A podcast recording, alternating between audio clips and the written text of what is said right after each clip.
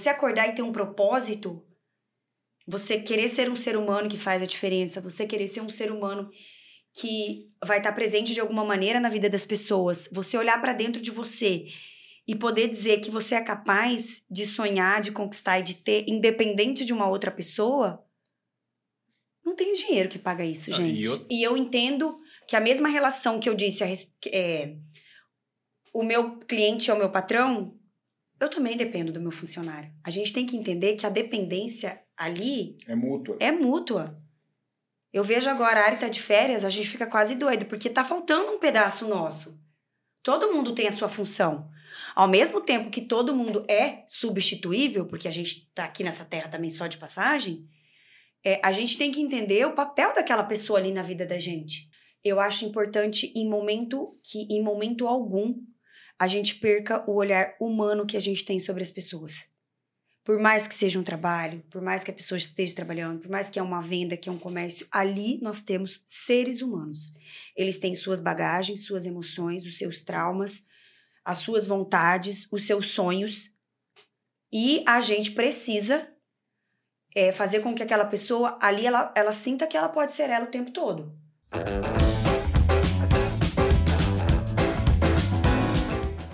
Café Brothers, episódio 62. Seja muito bem-vindo, Thiago Torado, nosso diretor tá na mesa. Ô, pessoal, boa noite, tudo bem? Na cadeira, na verdade, né? É, tá na cadeira. Na mesa não. Quem sabe um dia a gente se encontra, chegou o dia, né, cara? Chegou. Seja bem-vindo, Álvaro Lanza, de volta. Bora, Café Bill. Brothers.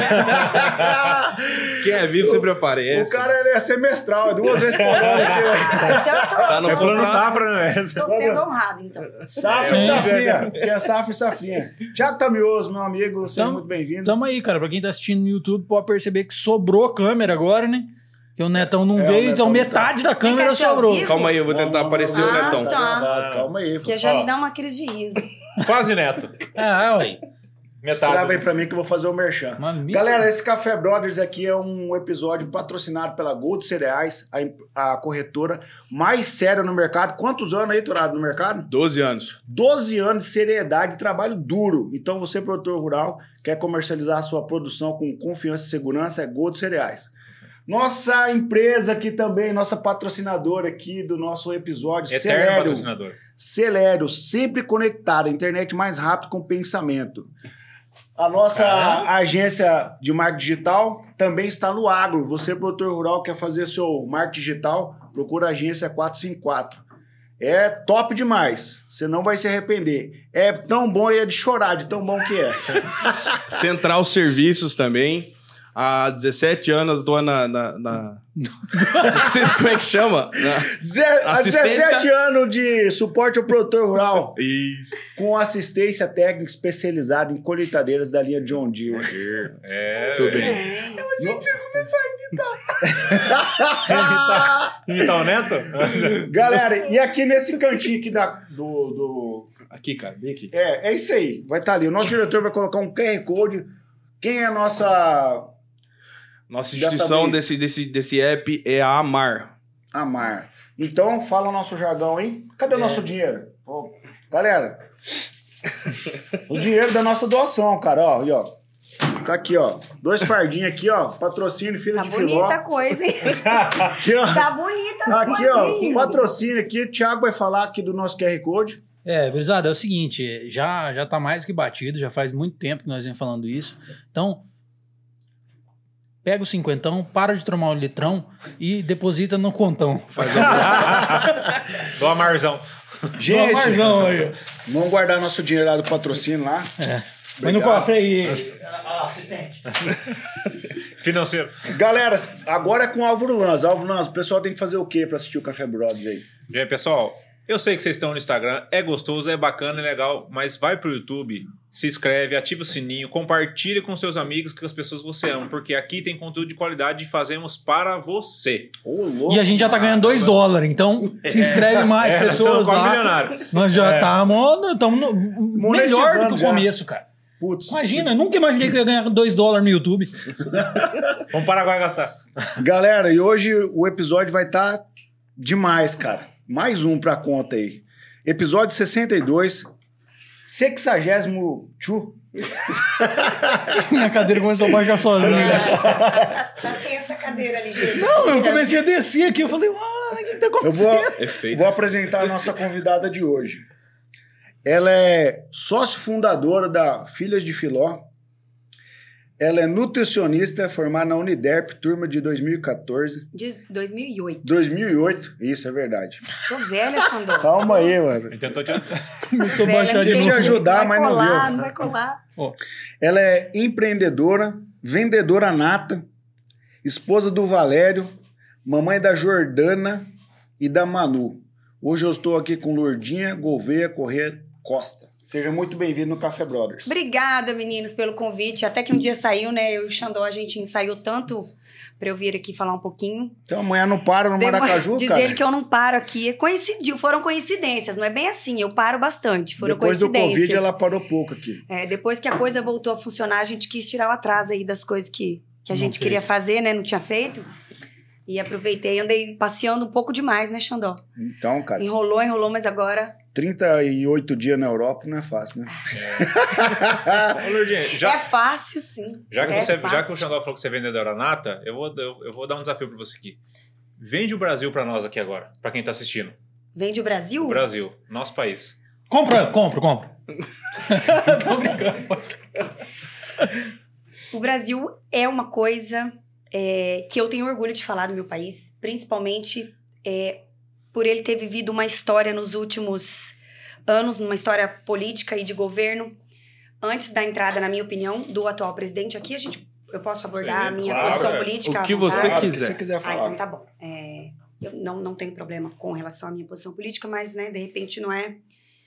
É, o, que o vocês- Xandó é petista, mas fora Para, isso, é. A para gente de aceita falar ele como irmão. sou, cara. É. Mentiroso. Pra mim, o meu país tem um lombo largo, eu diria assim, porque é, é, a gente foi por 14 anos, né? A- a- o primeiro governo do PT foi eleito com aquela promessa de que transformaria tudo, criou-se aí alguns programas que até então, teoricamente, é, são bacanas, mas a coisa acabou que se perdeu por um tempo.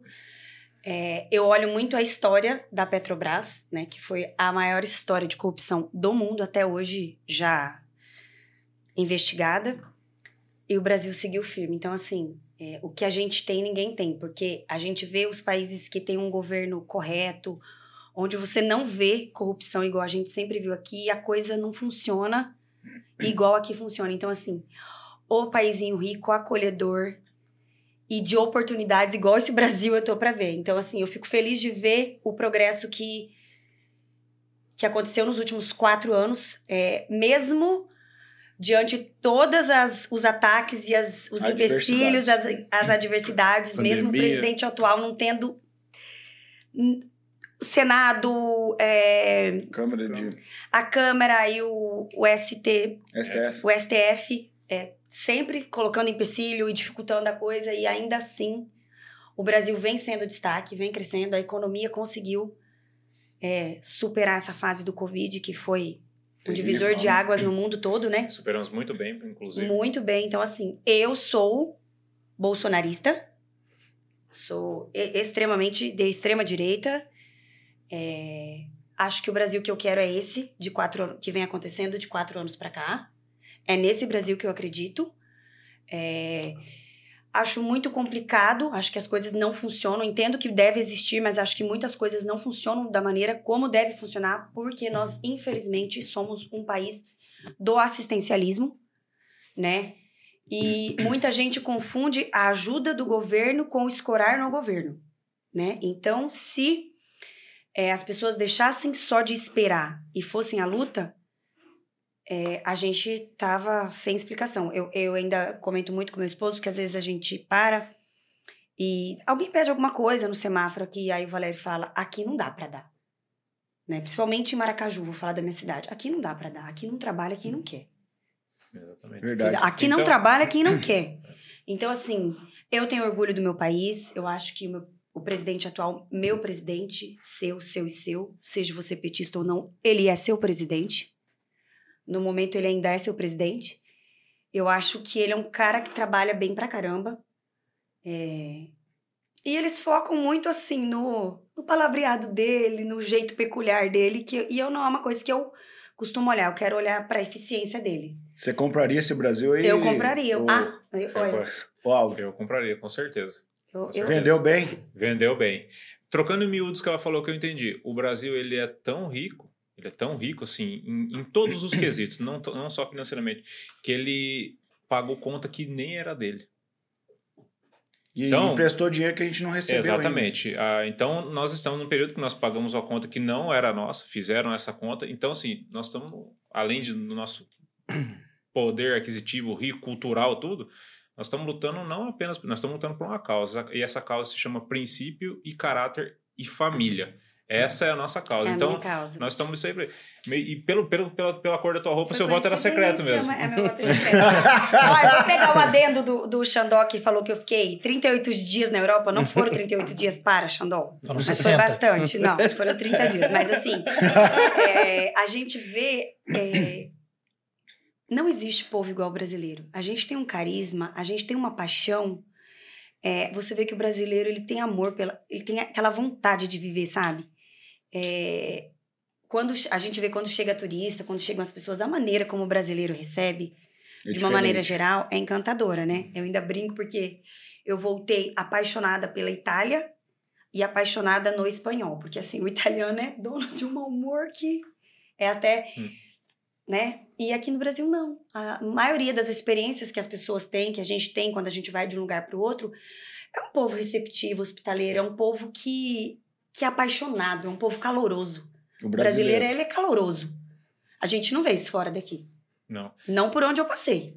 Lordinho, eu fiz essa pergunta propositalmente. Por quê? Ah, quem está começando a assistir esse episódio, a Lourdinha, da Filha de Filó, vai, vai falar de empreendedorismo, lo- loja, tal, não sei o quê. E porque as pessoas não, as pessoas sempre imaginam que você não pode falar disso ou você não pode falar daquilo. Você não E- pode se posicionar. né? Exatamente. Estamos num momento difícil. E é com por isso que eu comecei a falar isso, porque hoje, hoje na atual situação que nós estamos, eu quero continuar nela justamente pela liberdade de expressão que nós já temos e eu quero continuar com ela.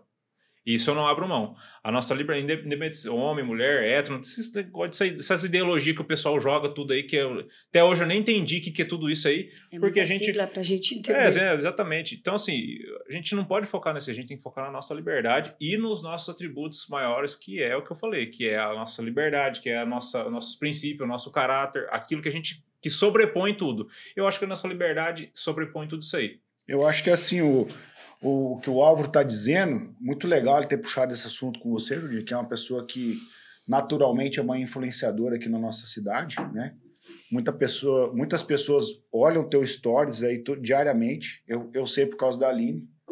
Eu sei que você tá porque viajando. ele, ele assiste também. Não, é verdade. todo dia, todo dia. Então, é, é de suma importância que pessoas como você, como nós, se posicionemos agora nesse momento. O Álvaro vai ser pai. Se ele não se posicionar agora, que país que ele vai ter para a filha dele? Legal falar sobre isso, porque é, eu, ia, eu ia entrar nesse assunto que você falou. A gente tá num momento onde tá tudo muito chato. Porque, por exemplo, se você vai elogiar uma pessoa que é magra, você tem que virar pro lado e pedir desculpa pra pessoa que é gorda. Meu Deus do céu, cara. Porque você. É.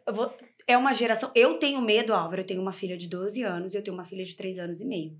Eu tenho medo por elas e eu acredito que você tenha esse mesmo medo que eu tenho. Estamos criando uma geração de pessoas fracas.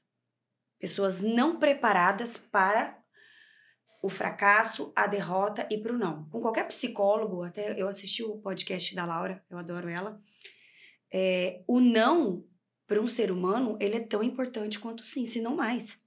Então, assim, a gente, é, essa geração que tá vindo aí me preocupa, porque são pessoas que não estão preparadas para ouvir o não, para ouvir uma crítica. Para decepções da E vida. é uma, um- porque é uma geração que está tentando impor goela abaixo em todo mundo aquilo que eles pensam. E eu quero entender, cadê a liberdade nisso aí? Por exemplo, eu não posso mais. Essa, eu não posso falar que o Thiago é careca. Não pode? Mas o Thiago não é careca? Não. Só ah, me- você se sente Não. cabeludo. É, não, é. Agora, nesse episódio, eu sou cabeludo. Pô, caramba. Não, não tem nada. A gente tava. vê, né? Ele não é careca, ele só lhe falta cabelo, é é diferente. branca e ela escreve que ela é de uma determinada cor no questionário pré-vestibular lá, né, na, na inscrição. E se ela falou que ela é, ela é. Então, assim, É. a gente tá, tá numa inversão de realidade muito grande. Isso A- me preocupa, porque A eu. gente veio de uma, de uma geração que, que a gente tava falando backstage, né? Poxa, vindo da- da escola, mano, eu era orelhudo, narigudo, não Nossa, sei o gorda que e baleia tal. saco de areia, minha gente. Então é que Tô viva! Todo mundo passou por isso. E eu acho que isso que deixou a gente forte, né, cara? Resiliente. Resiliente, resiliente. né? É uma geração que não tá preparada para isso. Eu me preocupo pelas minhas filhas, porque por mais que eu trabalhe isso em casa, ou que a gente viva em casa a maior parte do tempo delas, a gente viva isso, a- elas também convivem com outras pessoas e elas estão ali vendo que é, você não pode, né? Uma coisa, a gente não tá falando de ofender, de magoar, de humilhar, mas assim, você não pode nem dar a sua opinião quando ela é diferente da de alguém. Por exemplo, é, os PTzinhos aí, né? É, ai, a viva a liberdade e a democracia, desde que seja o que você pense. Você Eles Se for né? diferente, você é um negacionista. Justo a geração que pra mim é a mais negacionista de toda, porque o cara nasce com pênis, mas ele é não binário. Eu já não Sim, entendo essa. É, e, e assim, a gente, a gente fala que a gente é resiliente, mas por que, que chega na hora de falar política a gente fala assim, não, não, isso aí eu não quero trocar ideia disso aí, porque isso aí é um negócio que dá problema e tal, não sei o quê. Cara, existe beleza em todas as coisas. Todas. Eu não, eu não gosto de futebol, mas eu, eu sei que tem roubalheiro no futebol e tal, tem tramóia, mas existe beleza no futebol. A paixão pelo cara, pelo futebol, é um negócio muito bacana, é um hobby, é um negócio de família tradicional. Muitas vezes, cara, eu, eu, eu congrego ah, numa igreja que eu sei que ah, lá acredito que não, mas eu sei que em outros lugares as pessoas pode ter gente que rouba lá dentro ou não pode, mas existe beleza naquele lugar. É a mesma coisa, somos nós. Você é um cara que você tem defeitos, mas existe beleza em você. E a, a política é um problema em alguns quesitos, é, mas existe beleza na política. Então, por que que eu vou olhar só pro lado errado dela e eu vou virar o, o, o meu olhar na hora que eu tenho que ver a beleza dela? Não, eu tenho que trocar uma ideia como outro qualquer coisa e falar, não, gente, existe beleza na parada, vamos puxar esse fio de vida top que tem na política e vamos pra cima dele. Mas as pessoas não querem fazer isso. Na verdade, eu vejo. há dois anos optei por deixar o meu Instagram aberto. Porque tinha coisas que eu queria que todo mundo visse, que todo mundo pudesse acessar, e tinha coisas que. E aí eu optei assim: eu vou postar aqui aquilo que eu acho que todo mundo pode ver. E aí começou essa questão de política, eu sempre me posicionei, eu, po- eu posto, eu reposto coisas é, é, de, de política, né? Eu sou bolsonarista, vou repetir isso, então eu posto sobre, sobre tudo isso. E de uns tempos pra cá, eu tive que dar umas, uns três pegas assim nas minhas redes sociais e dizer: é a minha rede social. Comentou, bloqueei. Porque assim, eu não. Ai, che- chega um ponto que você tem que ser direto. Porque, ó, eu sempre assisti, eu sempre tive amigos, agora já deu uma filtrada, mas eu sempre tive amigos, colegas que pensaram diferentes. Então, assim, ele ia lá, postava a opinião política dele, eu assistia, passava o dedo, sabe? O poder do dedo é impressionante. Você faz assim, acabou. A pessoa não, ela, ela entra ali. Eu nunca entrei e comentei.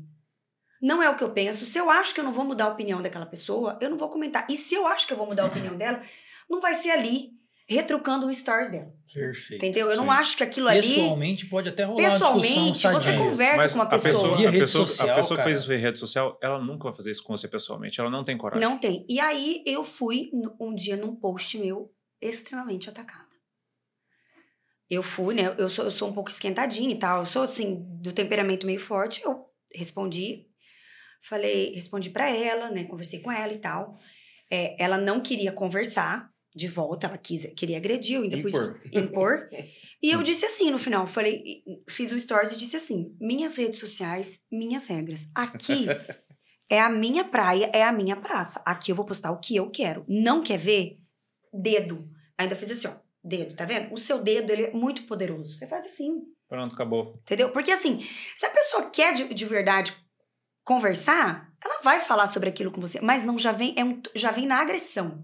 Então assim, eu não converso. Deixei de postar jamais, porque são minhas regras. Mas ficou complicado nesse sentido, porque se você posta uma coisa que não é o que a pessoa pensa, 99% das pessoas não estão preparadas para debater. Elas só Hum. estão preparadas e prontas atacar. para agredir. Então, assim, Exatamente. a coisa não vai fluir. Então, Eu penso assim, da- de uma maneira para a gente mudar a marcha de- desse assunto, o seguinte: se essa mesa tem cinco cadeiras aqui e uma cadeira está vazia e não há envolvimento para que essa cadeira seja preenchida, qualquer pessoa vai sentar nessa cadeira e você vai ter que aceitar. Isso Da é- mesma forma como um, um lote, um terreno bal- baldio, se não for cuidado, vai nascer mato. tudo que é abandonado nasce o que não presta. Então, por muito tempo, o brasileiro foi dessa cultura. Não, política e, e futebol Você e já viu religião, repercussão a gente política não- igual nós estamos tendo a gente ano? não discute. Claro, claro que discute. É isso que você pontuou é muito bom, porque por não discutir, as coisas chegaram onde chegaram. Por, Exatamente. por quê? Porque daí hoje, quando alguém fala alguma coisa, é negacionista, é opressor, é tarará. Sim, Porque é- a gente veio de, de, de um histórico aí onde a gente só aceitou. Mas a gente só tinha dois canal, né? Falar Globo de- e SBT. E só falava de política político. A, a gente, só, a gente só, fa- só ouvia a palavra política em época de eleição. A gente vem de quatro anos aí onde só se fala em política. Com Até certeza. criança sabe. E uma última coisa, não sei se você sentiu isso, eu acredito que sim, pela roupa que você está vestindo, mas os últimos quatro anos aí, se não mais, de 2016, 17 para cá, o sentimento de patriotismo que surgiu no brasileiro, né, Sim. cara? Hoje você vê bandeiras na fazenda, você vê bandeira em carro, você vê bandeira nas empresas, você vê bandeira As- outdoor. E E nem é e E olha só como faz sentido o que você acabou de falar a respeito do se o terreno é baldio, o mato cresce. Se a cadeira está desocupada, alguém vai ali e pega. Vocês viram como a esquerda anda ofendida com o uso da bandeira brasileira como um instrumento de marketing e propaganda da direita? Aí você olha a foto da primeira posse do Lula. Eu Só- tenho. Só tem vermelho. Só tem vermelho, ou seja, a bandeira foi utilizada agora porque ela não era mais utilizada, ela estava esquecida. A gente Na verdade, ela é sua. Você faz o que. Você, Entendeu? você pode usar ela. Você tem Com todo o certeza. direito. Nós de somos brasileiros, brasileiro. todos nós somos brasileiros. Esse sentimento só É. havia de quatro em quatro anos na Copa do Mundo. É, Só agora, agora, agora para concluir, ah, nós não somos intolerantes. É, ah, vocês são da direita. Não, não tem isso aí. Inclusive, se você for da esquerda, se for comunista ou petista, alguma coisa, e quiser estar aqui conversando com a gente, com certeza absoluta, estamos abertos. Inclusive, queremos te ouvir. Pode mandar um DM lá no Café Brothers que você vai estar mais do que convidado para trocar uma ideia com nós aqui. É, Eu sou de direita, sou uma pessoa, já disse, de temperamento forte, mas eu, é, eu digo mesmo, você é petista, quer sentar e quer conversar comigo? Numa boa, a gente conversa. É, é igual você tá falando, o diálogo, a conversa, aquela coisa com maturidade e respeito, ela tem que existir. O problema é que hoje em dia é muito difícil você conseguir manter.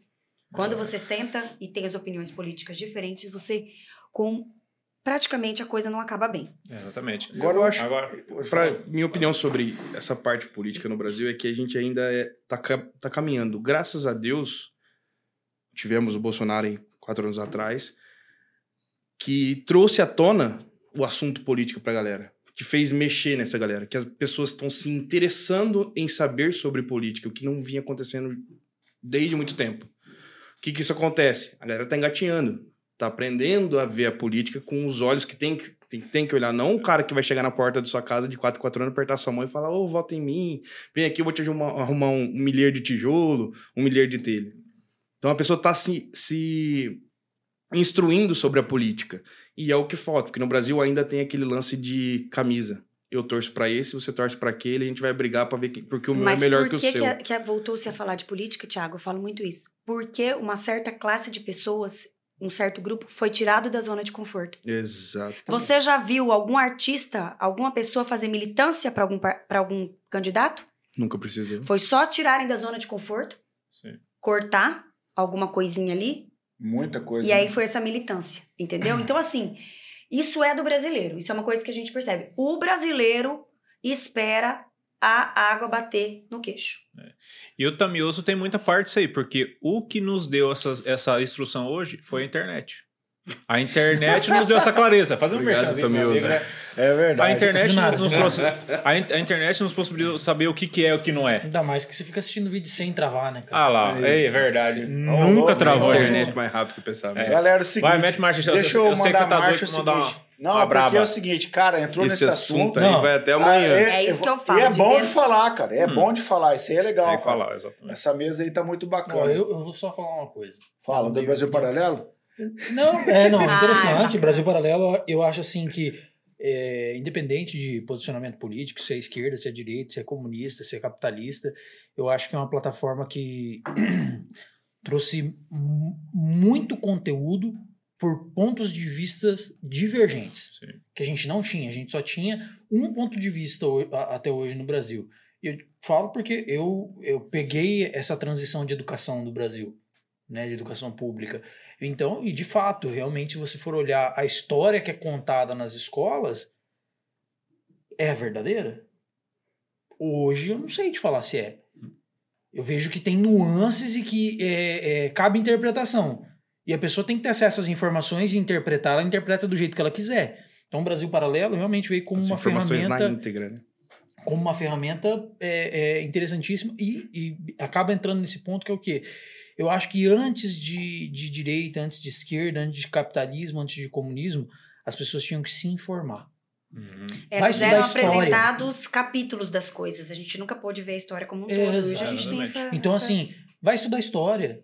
Não Vai- só a história do não vai Brasil. pela cabeça vai, dos outros, vai- né? Cara, vai É. estudar a história da onde o comunismo entrou, o estrago que fez. Vai estudar, estuda As o pessoas stalinismo, que criaram estuda, estuda de fato o ideologia. fascismo. Para de fa- chamar os outros de fascista na internet e vai estudar o que foi Essa a porra Você do fascismo, de a fato. Pietra Não. Bertolazzi? Não. É, vale, vale a pena. Ela é uma pessoa. Eu gosto de seguir ela, porque ela explica muita coisa, igual ela estava explicando no último sobre democracia. Vale a pena ir lá ver, porque democracia não é muito o que a gente pensa que é, de uma Uhum. maneira.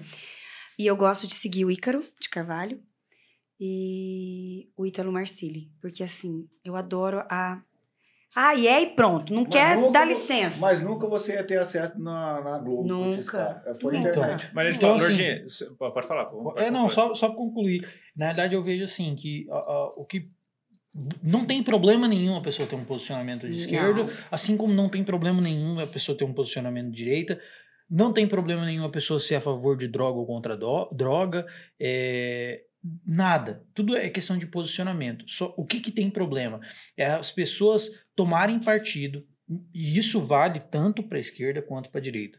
Tomarem partido, militar, brigar, arrumar confusão sem ter acesso a todas as informações. Quer dizer, um, um jegue foi lá e pincelou um negócio na internet, aí o outro foi lá e escutou o que aquele cara falou e ele sai bostejando para todo mundo aquilo É, ali que ele escutou sem pesquisar um mínimo. Igual então, assim, gente, Só repete. É. E a partir do momento que você, mesmo sabendo tudo e tendo o conhecimento mais completo sobre um assunto, a partir do momento que você não consegue respeitar o ser humano que está na sua frente, não adianta nada a sua inteligência. com certeza. Porque tudo se resume às relações afetivas, humanas, às emoções. Então, assim, pode saber tudo. Se você não consegue sentar aqui, porque a gente já cansou de ver gente inteligentíssima, mas que não consegue sentar e conversar cinco minutos com alguém. Porque não é só conhecimento, é tolerância, É relacionamento. é relacionamento. Relacionamento é uma coisa muito complexa, que, que envolve emoção. Então, se você não dá conta, Com não adianta o conhecimento, agora, né? Agora, Lordinho, vamos falar de, influ, de, influ, de influencer agora. Você tocou nos nomes dos influencers aí. Você falou desse pessoal porque você não conhece o novo influencer de Maracaju, gente. vamos falar a real, cara.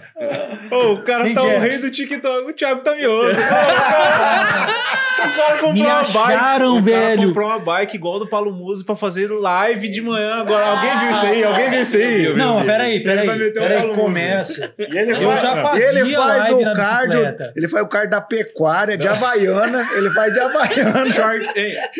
Samba canção. Shortinho pra cima e do joelho, é. Entendeu? Só a burguesa. Galera, Mas por isso que eu comprei É, aquela não tá te ferramenta. defender, não, né? não, Não, tá, cara. cara. Mas é, você sabe que o Muzi, na realidade, ele começou a fazer live daquele jeito por causa de mim, né?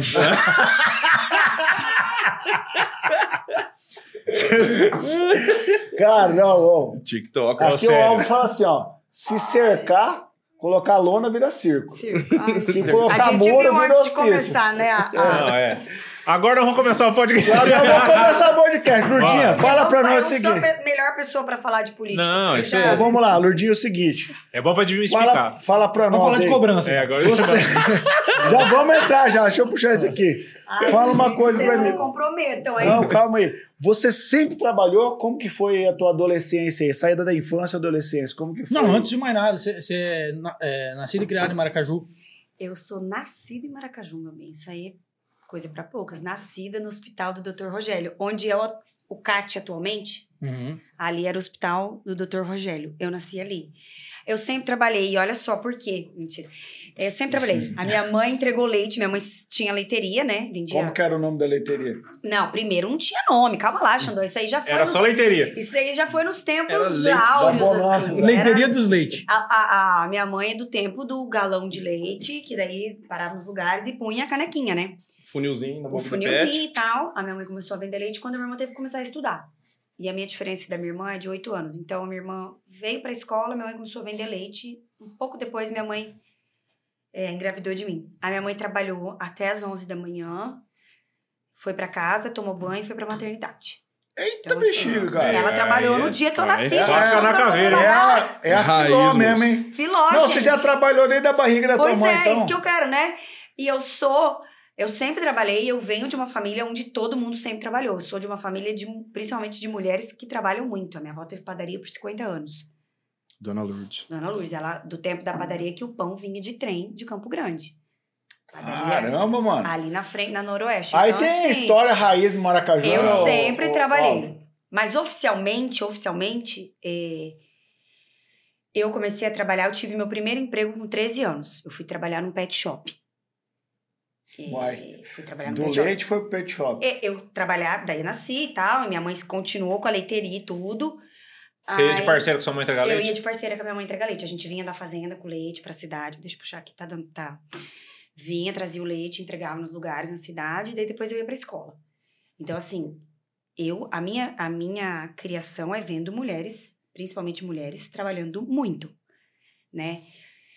E a presença da minha avó também, minha avó já tinha padaria já toda a vida. E aí, com 13 anos, eu tive meu primeiro emprego, porque eu pedi um negócio pra minha mãe e ela falou: Eu não vou te dar. Se você quiser, você vai trabalhar e vai comprar. E eu Eita, falei: Eu vou bexiga. trabalhar. Eu não me esqueço que na época era pra comprar uma sandália. Eu sempre gostei muito de sapato. Olha só, né? É um supérfluo, mas era uma coisa que eu queria. E pra ter aquilo que eu queria, eu fui trabalhar. Aí eu trabalhei no pet shop, trabalhei. Só uma pergunta. Quando sua mãe falou isso aí pra você, você não gostou, né? Odiei minha mãe. E hoje? Nossa, foi a melhor coisa que ela podia Putz, ter é feito. isso que o Isso mundo é bom. precisa entender, não, né, é cara? isso também é bom pra gente também, que eu tô, você tem filho adolescente, eu tenho filho adolescente. Pra gente entender que tá tudo bem o filho odiar a gen- a, a gente de vez em quando, porque a gente também é a geração que carrega a culpa. Pronto. Minha mãe não tinha essa culpa, não. Vai trabalhar. Cara. Não, mas eu tô Eu tranquilo. Né? Eu Eu escutei um explora, psicólogo falando, tipo, ele contando uma história o sobre não, pai que e eu falei filho. sobre o não. Ele fala assim: Ah, mas se você não deixar eu fazer tal coisa, o filho falando pro pai, né? Se você não deixar eu fazer tal coisa, eu não vou te amar mais. Ele falou: Não preciso do seu amor. Por enquanto, só do seu Eu respeito. te amo. Se você me ama ou não, pra mim não faz diferença. Já vi, Eu só quero respeito. E aí, Lurdinha, daí foi pro pet Aí eu shop. trabalhei no pet Comprou a shop. um sandália? Lá eu Não. descobri que eu era vendedora. É? Comprei a sandália com o meu primeiro salário. Comprei minha sandália que eu queria. Lavava cachorro, vendia ração, ajudava a veterinária a fazer cirurgia. Levava meu caderno, estudava lá. Era bombril lá o negócio. Bombril, la- bombril lavava, fazia o que tinha que fazer. Mil e uma utilidade. Mil e uma utilidades. Aí depois o pet shop acabou fechando e eu fui pro meu segundo emprego. Fui trabalhar numa farmácia. Ali eu fiquei um tempinho também, bem bacana. Ali era a farmácia Ganhava mais. ganhava mais. É, Descobri isso depois de um tempo que a minha patroa pagava metade do meu salário e a outra metade minha mãe pagava para ela. Pra me deixar lá. Mas daí depois a patroa não quis mais que minha mãe pagasse porque eu era eu merecia, o- segundo ela, o salário que eu ganhava só dela, porque eu era uma boa funcionária. Viu, gente? Aí eu continuei, trabalhei um Caramba, hein, ano cara? e pouco Incentivou. nessa, nessa farmácia. Eu tive uma responsabilidade lá na época. Eu gosto de falar nessa farmácia, eu, eu falo, porque eu gosto muito. Eu trabalhei na farmacêutica com a Reni. A Reni é uma Oh, grande pessoa, Baita empreendedora também. uma baita empreendedora, uma Vai estar baita com a gente de um uma... desses um Vai estar, ela, tá Vai, na, olha, ela nem sabe, mas ela tá na lista de espera aí. Ela, ela, ela é uma mulher que vale a pena. A Reni é uma mulher de visão em- empreendedora. Ela é... Ela é uma capacitadora de pessoas. É, sacudida. Porque ali, ali foi escola. A não, não foi, não, é- não foi porque minha mãe era cliente dela ou porque era conhecida. Não, aqui ela é minha funcionária. Então eu tinha minhas, minhas responsabilidades, tomava comida de rabo assim, sem dó nem piedade, mas como, quando, como é farmácia, você trabalha com medicação, então a coisa tem que ser muito séria. Então ali eu aprendi realmente aquela questão assim da responsabilidade, do, do, do, do, se alguma coisa der errado, a consequência daquilo ali. E aí eu trabalhei ali uns dois anos. E depois eu fui para a faculdade. Na faculdade, eu também sempre assim, eu vendia alguma coisa, eu tava vendendo. Eu vendia perfume, eu vendia. Eu vendia lingerie, eu vendia bijuteria, eu tava vendendo. Eu tava sempre vendendo, gente. Eu, eu, eu sempre vendi. Quando eu me formei, eu comecei a vender semijoia. Eu não quis ir pra minha área. Você que quis estudar? Você que quis. Eu que quis estudar, eu queria Você que formar. escolheu nutrição? Eu que escolhi. Assim, hoje, hoje não é uma profissão que eu escolheria, né? Mas eu entendo que faz parte da minha bagagem e que, de alguma maneira, ela me Contribuiu ensinou muito. Tinha a ver porque você era gordinho, alguma coisa assim ou não? Nunca parei pra pensar a fundo sobre isso, mas era uma área que eu achava legal porque também era tudo muito novo, né? É, Essa coisa de fazer dieta, de mudar a alimentação, de quebrar a Realmente. cultura do. Ai, uma, uma panqueca não é saudável igual um arroz com feijão, sabe? Umas coisas assim. Uma panqueca Low carb, proteica, né? essas paradas todas. E aí eu fui pra essa área, mas depois eu não. Eu, disse- eu falei. Ah, não tenho paciência pra gordo que fala que não come. Vai Isso aqui tá bom demais, mano! Começou a Vai surtar. Caramba! Começou a Sabe por que surtar. que eu tô rindo, O Diego? gordo nunca Porque come. eu- Ele, é- Não. ele não sabe porque ele é gordo. Eu falei, eu não quero isso pra minha vida, Não, gente. eu fui, sabe o que é? Fui na casa, fui na Ô, casa bicho. do irmão, um amigo meu, cara. Ela, ela tem lá, lugar de fala, tá? Ela já foi falou gordinha. assim- ela pegou e falou assim: Ai, mano, eu não sei por que, eu, Gordsplaining. por que, eu não engordo. Olha, eu não como nada de manhã. Almoçar, eu almoço bem pouquinho. E eu não janto. Não sei o que, que tá Ah. acontecendo. Eu acho que pode ser minha tireoide. É a A tireoide. tireoide é uma coisa. Gente, eu vou dizer pra vocês: o meu marido. Tireoide eu Ele acho é que é o nome de um restaurante. O meu marido, ele é do tamanho do Thiago, assim. Ele é grandão, ele é reforçadão. Aí ele fala assim: Meu Deus, coisa que eu mais odeio nesse mundo é gordo. Aí ele olha assim e fala: Olha lá, olha a gorda, com uma coxinha e uma coca, por isso que é gorda. Eu falo, Valério, ele fala: Eu sou gordo, gordofóbico, eu não gosto de gordo. Tá? Gordo somente. Eu falo, credo, Valério, eu casei com você do jeito que você é. Problema é seu, eu não casaria com você se você fosse gordo. Ele, ele, é, ele é um esculacho. Ele é um esculacho. Não, eu vi ele, No mundo o marido dela lá e naquela ilha famosa, como que é o nome lá? Uma, um, é um- uma praia bem famosa que tem lá na A- Europa. Agora que É, a gente agora. tava, a Ibiza. Ibiza. Ibiza. O cara é Nossa, Ibiza com ele- o boné da Coamo, mano. Ai, Aí é bruto, hein? Manda aqui pro meu gerente, que é Mano a Coamo que tá pagando minha viagem. Os caras lá no Ibiza com o boné da Coamo e Havaiano, mano. Eu Falei, não, esse É. aí é da pecuária Ah, é mesmo. da filho. pecuária, né? Boné da Pô, põe cooperativa, aqui, cara. Põe aqui o boné. Põe aqui. aqui. Coamo que, Coamo que ajuda com o meu dinheiro, vai. Coamo que tá pagando Ibiza. Tá, não é? E o gordo tem um problema de, de, de auto-mentir.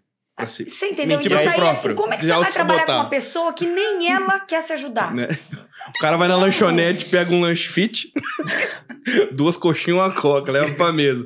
Aí tira foto comendo lanche fit, as coxinhas ele abomina. Não, e aí o cara, o cara- Não, o problema é o seguinte: o cara vai lá e mente pra você e você tem que mentir pra ele também, porque você tá vendo que o cara tá mentindo. Você tem duas opções.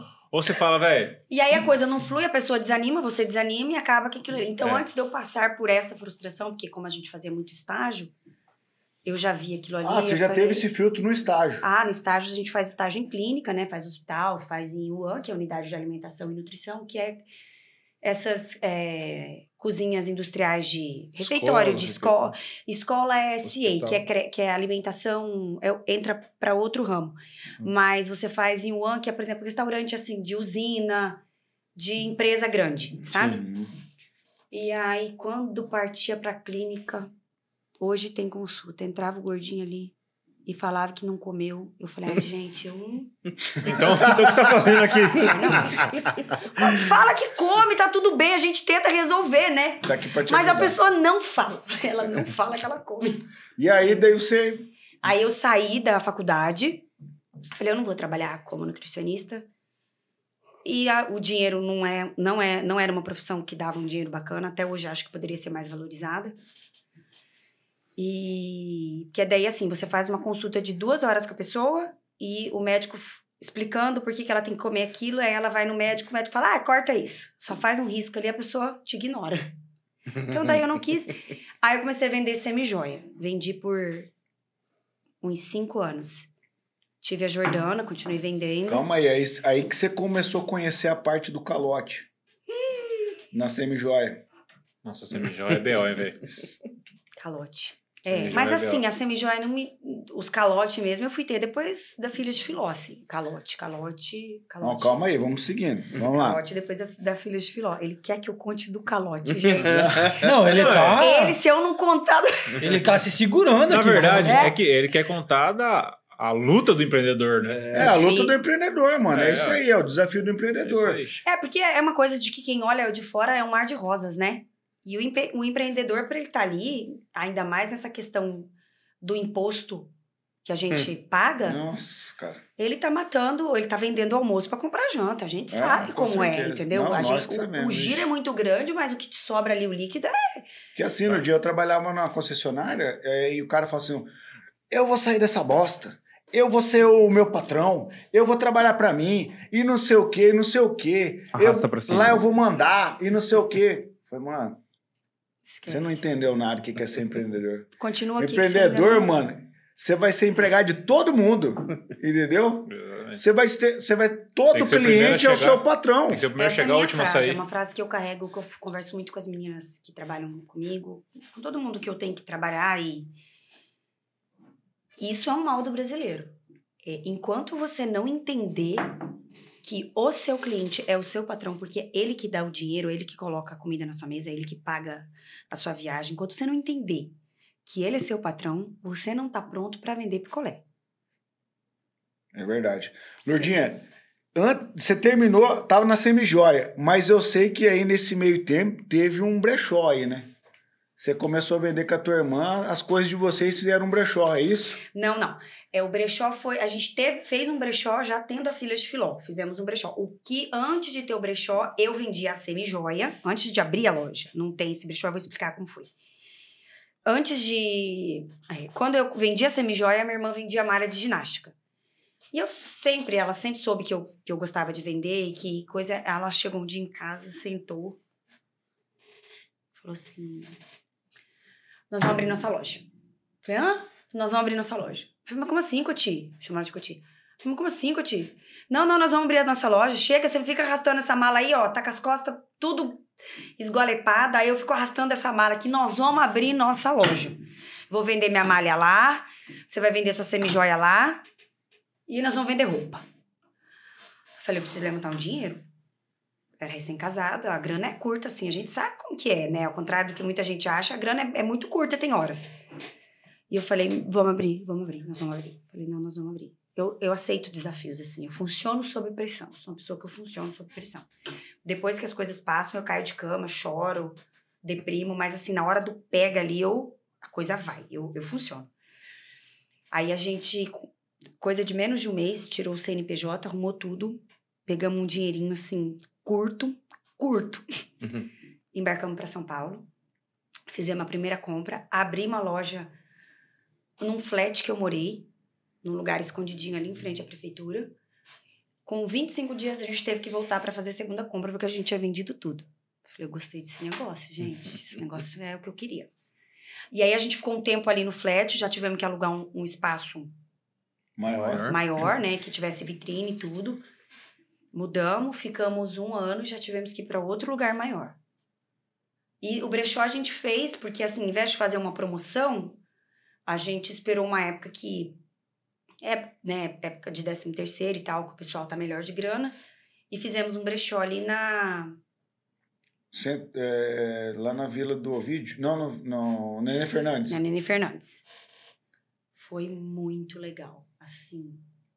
A gente vendeu tudo, sabe? Muito bacana. E nessa coisa de, de comércio, a filha de Filó tem 11 anos. Fez esse ano 11 anos. E esse nome, como é que surgiu? É porque vocês são filha da Filó Filha da mesmo? Filó. E a Filó sempre foi uma mulher que Você trabalhou muito. Né? Que nome que vai ter e tal. E aí, aí entra assim, a minha irmã é virginiana e eu sou ariana. A gente... Hoje não mais, porque, né? A maturidade ensina muito.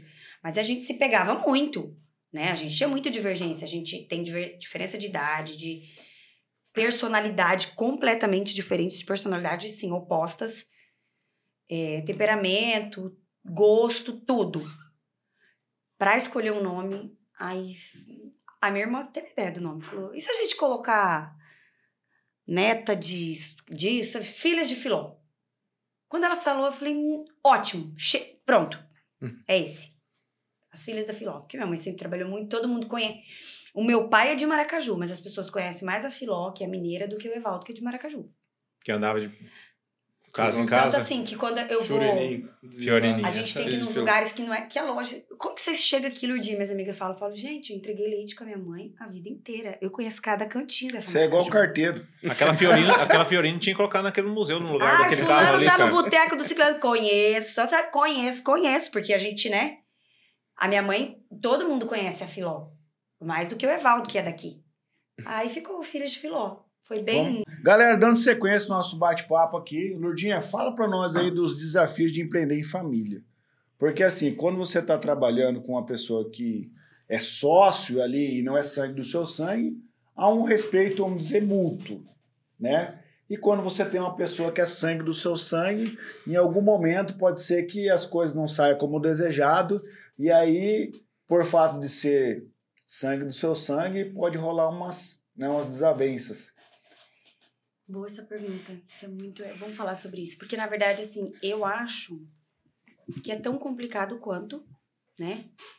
Se não mais trabalhar com alguém que é da família. Porque você não consegue separar trabalho é, de vida pessoal. Porque aquela pessoa que você trabalha, ela faz parte da sua vida pessoal. Então, assim, se você brigou ali dentro. Já, já briguei com a minha irmã várias vezes, a gente não saía dali ia tomar cerveja junto. Ela ia embora pra casa dela, eu ia pra minha, e ficava semanas sem se falar. Então é muito, é muito complicado, né? Você manter o trabalho com uma pessoa que é da sua família. Mas, por outro, por outro lado, é uma escola de, Resiliência? de resiliência. A palavra é essa mesmo, Álvaro. Porque, assim, falando especificamente de mim e da minha irmã, eu já falei sobre isso no começo, a gente é completamente diferente. A minha irmã, ela, ela é extremamente da, da organização, ela é, ela tem as coisas dela e eu sou, eu sou ariana, eu já chego derrubando tudo. E assim, foi uma escola pra mim, porque eu precisei dosar muita coisa, É tipo o dosar. Tomioso e Xandó, então. É, eu precisei dosar sim, porque eu sou impulsiva. Eu falo, eu precisei dosar. Nem tudo que é certo convém. Então eu tive muitas vezes é, passar por cima da minha opinião, do meu eu, para que aquilo, por, uma, por um bem maior, tanto o trabalho quanto a nossa relação pessoal.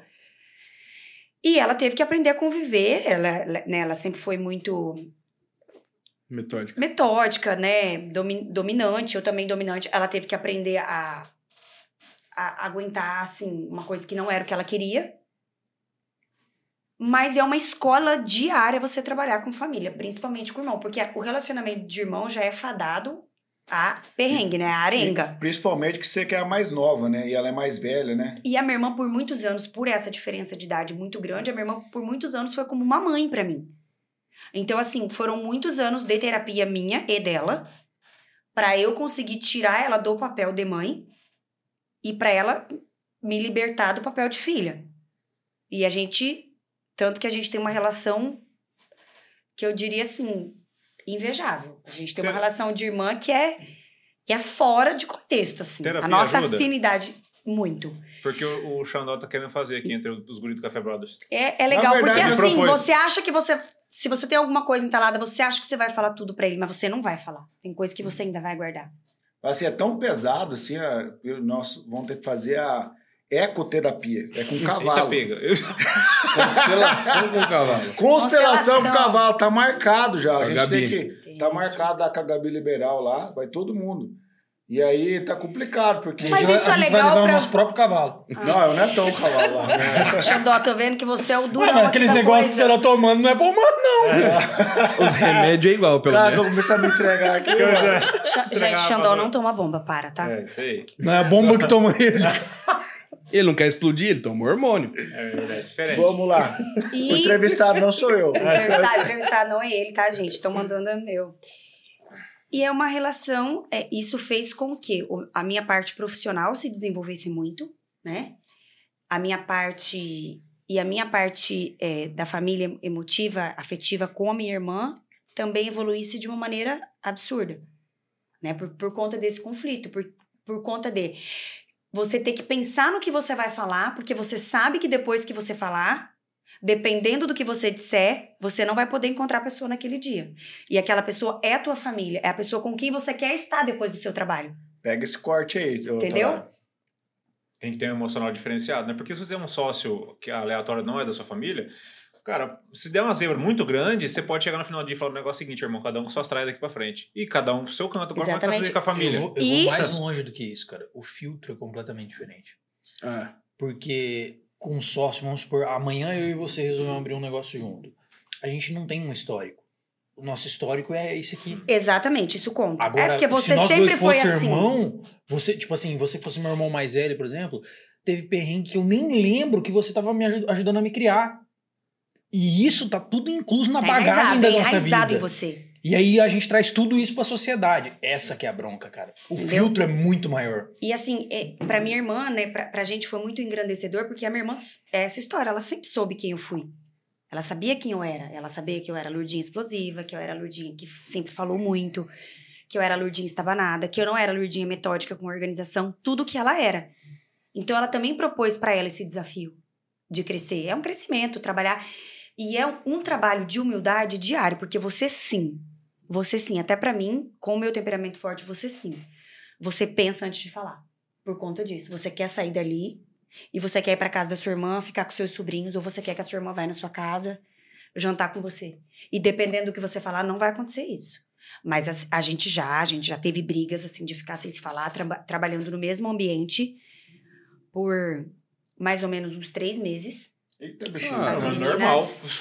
A Ariane já normal. tava com a gente. Muito normal assim. Irmã, ela grávida e eu grávida. Ah, É, foi, foi bem pesado, Os assim. Mas pele. foi assim, o, o- não o último, mas eu diria que o grande último passo do crescimento da nossa relação. Aquilo ali foi totalmente necessário naquele momento. Aprendeu ela, aprendeu eu, pri- principalmente pelo sofrimento que causou pra gente. O sol, o sol se escondeu, o tempo ficou fechado três meses, depois voltou a brilhar. Voltou a brilhar. E foi, foi pesado, assim. Meu pai e minha mãe quase morreram. Queria morrer, assim, sabe? Porque E, que- e quem que é a mais treta? Tipo assim, eu, se ela quiser, ela que vem falar comigo. Não, assim, vou não, dizer. tem que, tem que, se- sempre tem um que não é possível.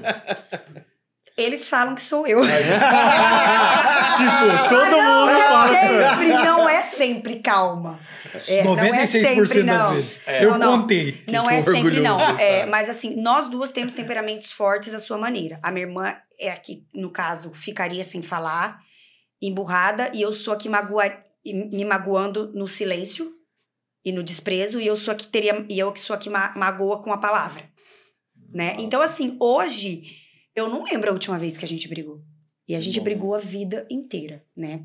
Porque ela é muito mais velha. Hoje eu é tenho, bacana. Eu tenho duas perguntas para você. É, a primeira pergunta é o seguinte: eu né, observo a sua empresa já tem um tempo, né? Por conta do, do histórico, né?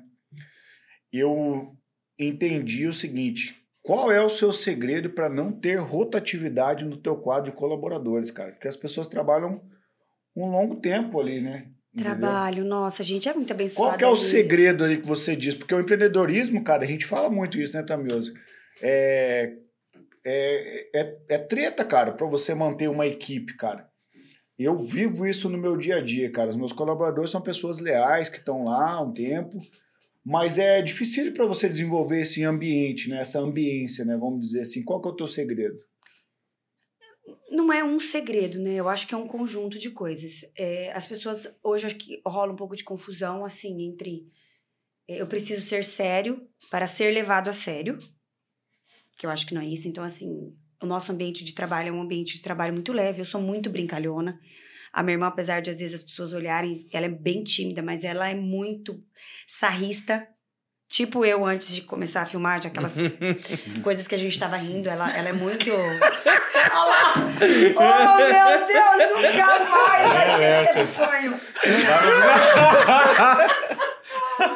Eu- gente, faz. Não, eu tava lembrando do Thiago imitando um dragão ali, É. cuspindo fogo. Ai, gente. É, o a, gente é bem, a gente é bem descontraída e eu, eu acredito assim. é, a hierarquia no trabalho, ela não é uma coisa que você precisa estar im- falando sobre ela, impondo. Ela é uma coisa que ela acontece naturalmente. É, você dá o espaço. A gente dá muito espaço para as meninas, porque a gente trabalha com mulheres. É, a gente é acessível. Então, assim, às vezes as pessoas pensam que a hierarquia só funciona se você. Tudo tem que ter reunião para ser conversado. Tem que ter reunião, tem que ter reunião. Eu não acho, eu acho que a gente tem que ser um pouco mais prático hoje em dia, mais acessível. As meninas podem chegar a qualquer momento e falar com a gente sobre o que elas quiserem. É, e, eu ente- e eu entendo que a mesma relação que eu disse, a é, o meu cliente é o meu patrão, eu também dependo do meu funcionário. A gente tem que entender que a dependência ali É mútua. é mútua. Eu vejo agora a Ari tá de férias, a gente fica quase doido, porque tá faltando um pedaço nosso. Todo mundo tem a sua função. Ao mesmo tempo que todo mundo é substituível, porque a gente tá aqui nessa terra também só de passagem, é, a gente tem que entender o papel daquela pessoa ali na vida da gente. E, e, e outro motivo, até, eu já, já até conversei com o Xandó sobre isso.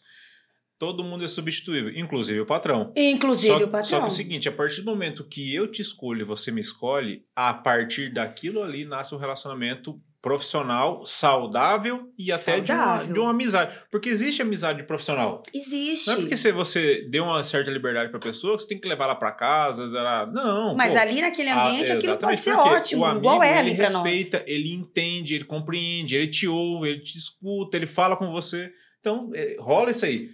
Então, nós nos escolhemos e dali pra frente tem que rolar. Tem. E a gente, eu, eu olho, a minha irmã olha, isso é, isso é nosso, acho que vem da nossa criação. Eu acho importante em momento que, em momento algum, a gente perca o olhar humano que a gente tem sobre as pessoas. Por mais que seja um trabalho, por mais que a pessoa esteja trabalhando, por mais que é uma venda, que é um comércio, ali nós temos seres humanos. Eles têm suas bagagens, suas emoções, os seus traumas, as suas vontades, os seus sonhos. E a gente precisa é, fazer com que aquela pessoa ali ela, ela sinta que ela pode ser ela o tempo todo. Então, Sem assim, máscara, né? sem máscara. Ai, mas tem que. Mar... Tal hora você trabalha. Poxa, a pessoa só conseguiu é, médico naquele horário. Ou não só médico, mas ela tem que resolver um problema pessoal. E ela só tem aquele horário. Se eu tô ali, tá tudo tranquilo, por que, que eu não posso ficar e deixar ela aí? Ai, porque não é o horário, de, é o horário de trabalho. É, tá bom, tudo bem. Mas a vida também não é só horário de trabalho. Não, Não, Então a gente tem que ter esse olhar humano a todo momento. Que as pessoas, assim como eu, as pessoas têm os problemas delas. E a gente tem que ter esse olhar de compaixão, de, de amor, de, de companheirismo, sabe? Você tem que olhar pra dentro da pessoa da maneira que você gostaria. As pessoas não podem se esquecer de que elas precisam olhar pra dentro do ser humano da mesma maneira que ela gostaria que ela fosse vista. Não, e outra coisa, Lordinha, o empreendedor que limita hoje o seu colaborador, ele tá enrolado, ele tá fadado em sucesso. Porque a partir do momento que você ensinou essa limitância, ele também vai limitar você. Ué, ué 11 Tem horas da manhã, isso, né? é, é 11 horas da manhã, tem alguém me ligando aqui. Não, não é meu horário mais. Por quê? Você coloca um limite na pessoa, a Trava. pessoa também... É, travou, Agora, cara. quando você não quando você mostra essa cabe- cabeça dis- disruptiva, a pessoa ela empreende dentro do seu negócio. Você ensina ela que independente de onde ela tá, o lugar que ela tá, o horário que ela tá, ela pode fazer um atendimento. Eu não, eu não preciso atender as pessoas muito bem só das 7 às 11. Eu tenho que atender as pessoas muito bem, independente do horário que é. Se é final de semana, se é num feriado, não tem problema. Então, Muito legal isso aí. a pessoa, quando É. você limita, você também fica limitado. Isso é uma coisa que a gente, que, eu, que eu, eu acredito que a gente trabalha bem, a gente dá essa autonomia. Então a pessoa tem confiança nela, no que ela tá fazendo. Ela não se sente um soldadinho ali. Ela tem autonomia para fazer. Nossa, Ariane, eu falo assim, Ariane, isso eu, eu prefiro que você resolva. Para você ver, chega num ponto onde, ai, mas eu sou o dono, eu que teria que resolver. Tem coisa que você tem que entender que a pessoa que tá ali tá resolvendo melhor que você. Legal. Ela resolve, igual o episódio lá que você contou da busca da sacola da minha irmã Kaline. Flávia fica no carro e deixa que a Aline resolve, porque tem gente que, tá, que é melhor mesmo não sendo dono, não interessa. Você tem que entender que sempre tem alguém melhor do que você em determinado momento, em determinado assunto. Eu- essa cultura de querer falar com o dono, isso aí, cara, isso aí. Sério? É, isso é. Ficou, você, Isso é um você- legado, né? Você toma Coca-Cola? Toma. Você já, você já conheceu o dono da Coca-Cola? Não. Você tem iPhone? Você conhece o- pessoalmente Steve Jobs? Não, você, mas por que a gente ele compra? morreu. Por quê? Porque essas pessoas, dono da Coca-Cola, dono do McDonald's, dono da, do- do- da Apple, eles instalaram uma cultura tão forte que você não precisa conversar com o dono. Você tendo, você, você tendo acesso a, a- àquilo que ele vende, a prestação de serviço dele, é a mesma coisa ter acesso à pessoa. Não É. exige. Se você dá autonomia e deixa o espaço da pessoa para ela, ela não sente necessidade de sair dali para ter o espaço dela. Sim. Você, é, você tem que entender que o seu funcionário precisa, dentro do estabelecimento de trabalho dele, entender que aquele espaço também é dele. Uhum. Porque ele nunca vai ficar querendo sair dali pra- atrás do espaço dele. Já deu seis horas, já deu seis horas, já deu seis horas, já deu É. seis horas. Hum. A pessoa quer sair dali a todo tempo. A todo custo, porque ali não é o espaço dela. Então ela tem que sentir que aquilo ali é o espaço dela. Ô, Lourdinha, e a minha segunda pergunta, que a galera tá aí cheia de, de, de pergunta para fazer, é, a gente até bateu um papo sobre isso, né? Hum, A gente sabe, tipo assim, hoje, graças a Deus, é, se fosse colocar no papel, você não precisaria empreender. Mas eu sei que tem algo mais que te motiva a empreender. Que motivação é essa?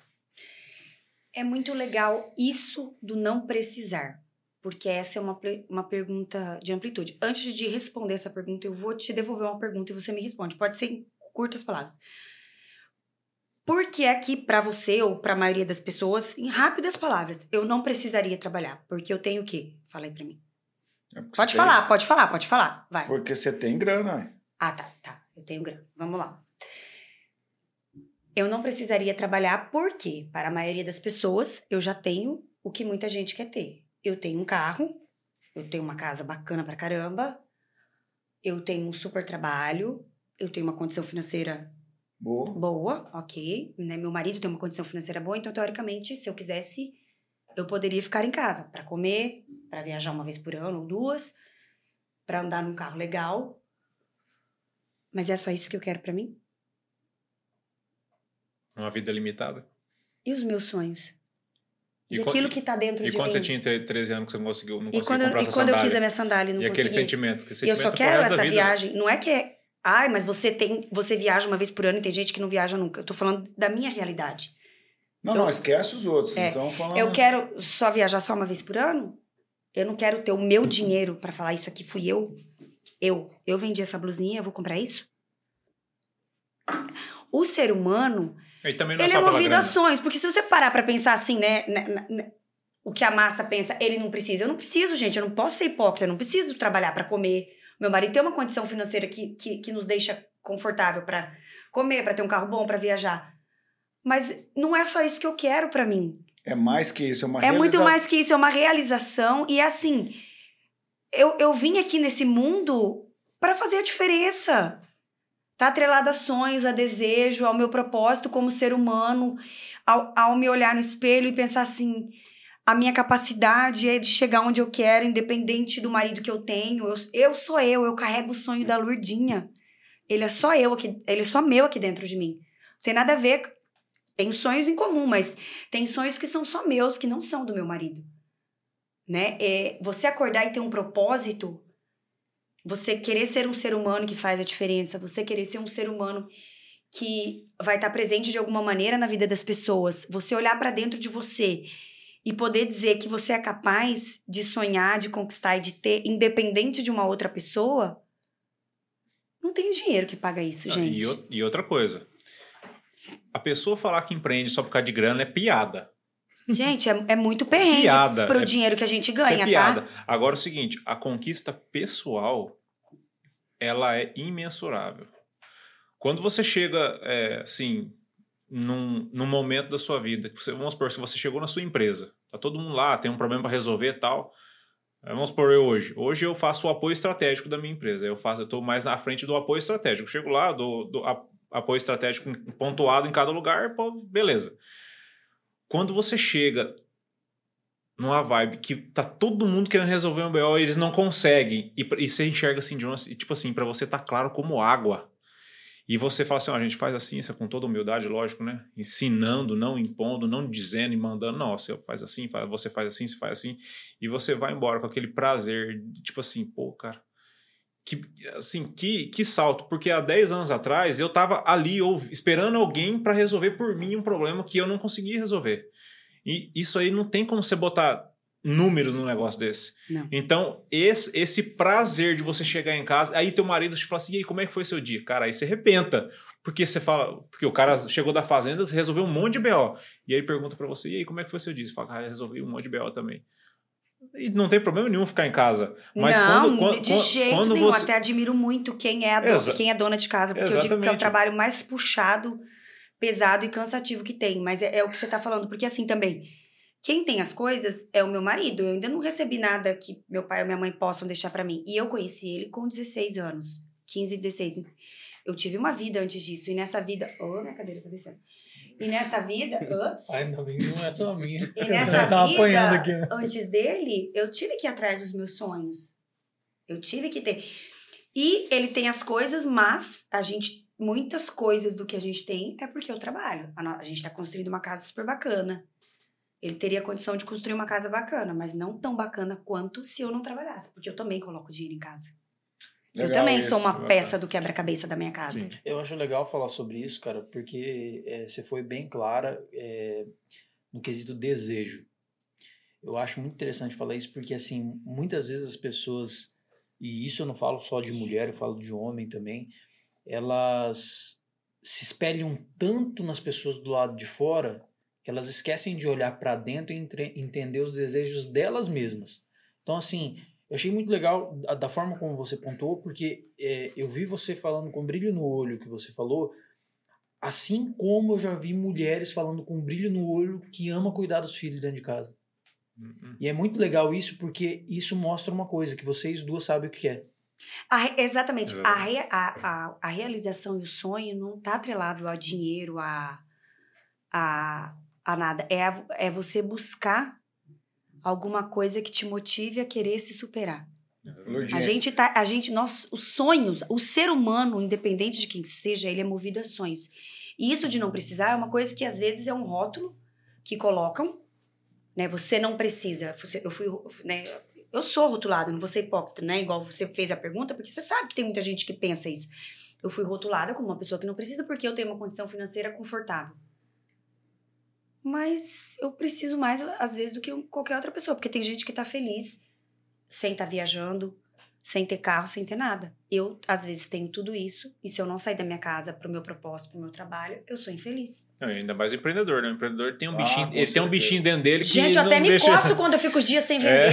Me dá coceira. Lourdinha, eu tô te falando, eu tô te fazendo essa pergunta porque exatamente a minha esposa, a Aline, tá em casa, um beijo. Aline. Uma linda. Outro beijo. Porque a Aline Adoro. trabalhava com elas e eu falei, amor, você não quer ficar em casa cuidando das meninas? Hoje a gente tem uma condição de você poder ficar em casa. Cara, e a Aline é feliz, cara. Eu troco ideia com ela, falo, você não tem vontade de ter um negócio? Falei, mano, vamos, vamos abrir alguma coisa, e o Não. negócio vai empreender É e porque tal. o empreendedor quer que todo mundo seja empreendedor. É, parece que a pessoa não tá Quer completa dominar o se ela não mundo. tá. É não, mas você, você não entendeu. O Xandó já queria abrir umas linhas de crédito, já queria pegar É. dinheiro emprestado. Nossa. CPF. A ideia do Aí- Xandó é outra, já queria Cara, sujar um CPF. Daí ela, tipo assim, ela falou, ela falou amor, eu, eu, eu sou feliz sendo dono de casa. Eu sou feliz cuidando das minhas filhas. Eu amo a minha vida. Preparar meu café pra você, tal, a gente tomar o café aqui. E tá tudo bem. Entendeu? Eu não me sinto menos que você. E nem mais que você. Por estar em casa. Eu sou feliz. Cara, ela, É o rótulo. Não, a gente a ver- não, a rotula as é pessoas seguinte- dentro daquilo que é o que a gente acredita. É o que o que Thiago é, falou, a gente cara. acha que é necessário. Pra mim é suficiente só um carrinho, uma comidinha e uma casinha. Então a pessoa tem isso, pra ela tá ok. Não, é porque é o rótulo seu.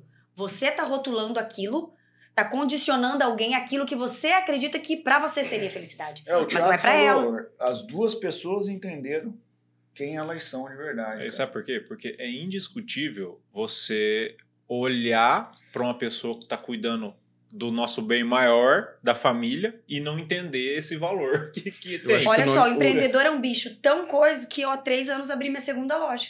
Eu tenho uma loja infantil de importados. Agora já expandi pra adulto e tal. Eu abri minha segunda loja. Aí, Ou seja, quando a minha menina nasceu, a segunda, Manu nasceu, que eu tava. O bichinho carpinteiro achou ali um espacinho e falou: agora você vai Mas é abrir que outra tava coisa. muito tranquila.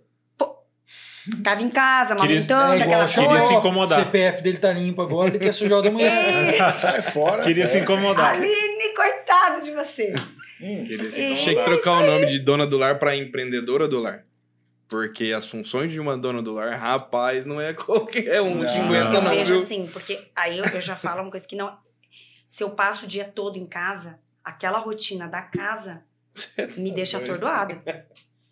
Verdade. Não- eu- eu- do mesmo jeito que a pessoa que, que não pode ter vergonha de falar que é dona de casa, porque é muito. Eu, eu, eu não posso ter vergonha também de falar que se eu fico o tempo todo dentro de casa, sem ver pessoas, sem falar com pessoas, sem pensar que de alguma maneira eu tô falando alguma coisa que tá ajudando alguém, que eu, eu tô ali naquele meu mundinho, tipo eu, as minhas filhas e minha casa, meu mundinho que eu digo que é uma coisa íntima só nossa, vai indo maçaroca a minha cabeça. Ô, Lourdinha, vamos falar desses BO teu aí um pouco. Ai, meu Eu Deus, eu, só- não vou escapar do B.O. Eu só, Não. eu só O vou. do fanho? Eu só vou. Não, Ah, tá. Não, foi, não, depois. Isso, os BO. Vou falar. É, eu eu só vou concluir que é, a gente não nasce empreendedor, ou nasce dono de casa, ou nasce mecânico, a gente não nasce. Muito é da que a gente tem incentivo dentro de casa. Se você não viu sua mãe empreender desde cedo igual você viu, com certeza esse bichinho não foi, você não nasceu não ser sozinho, alguém colocou ele em você. E do mesma forma, da mesma forma, uma pessoa que cuida da família, ela também viu isso dentro de casa e pra ela é a maravilha da vida. Cara, eu quero ser igual minha mãe e meu pai, porque eles cuidaram da família. Não Então, teve o, o Eu tenho uma amiga que que eu falava que o sonho da dela avó? era, né? Uhum. É, cara, É. dá, que eu mandei no grupo Da lá, menina mano. que queria ser avó. Queria ser Que que você avó. quer Você viu esse vídeo?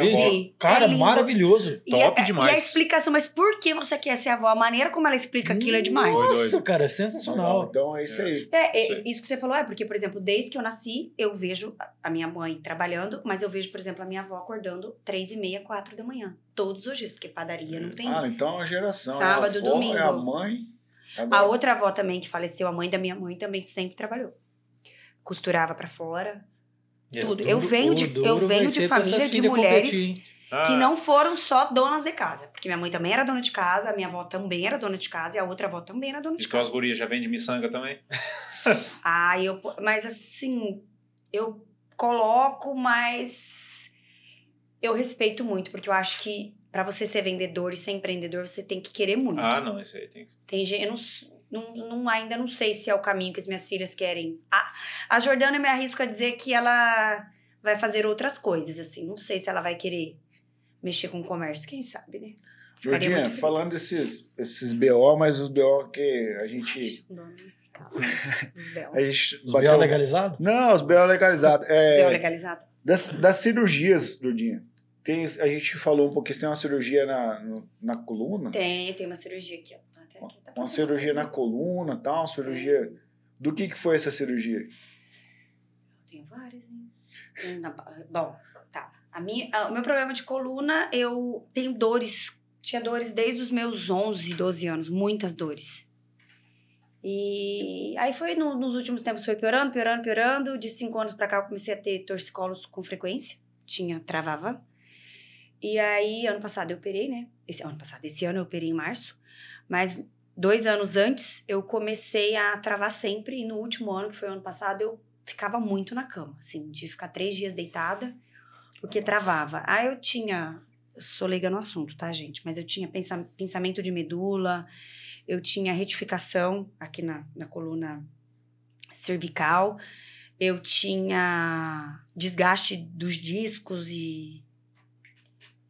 Tudo ah, tava mais. perebada, né? Tudo mar. Aí você operou tal, Aí eu beleza. operei, coloquei pinos, tem placas aqui, corta pela frente, tira, puxa a traqueia e faz o Caramba, Você é meio pinos. ciborgue, então. Eu sou, tenho foto aqui, depois eu mostro. E, e né? passa pelo banco assim, tranquilo? Passa, esse, Passa. esse é novo. Não mas apita? você sabe que quando eu saí do centro cirúrgico e tal, que deu que fui pro quarto, que o médico foi conversar comigo, eu perguntei pra ele: eu carrego alguma coisa que comprova que eu tô cheia de ferro? Porque se eu tiver que passar em angular, ele falou: antigamente carregava porque apitava, agora não, Não precisa mais. não precisa mais. Mas eu tenho, tenho meus ferros. Agora aqui. é, é tipo uns plásticos, né?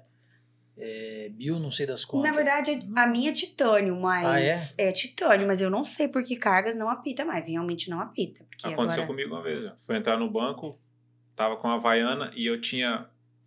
Pregado a havaiano com prego.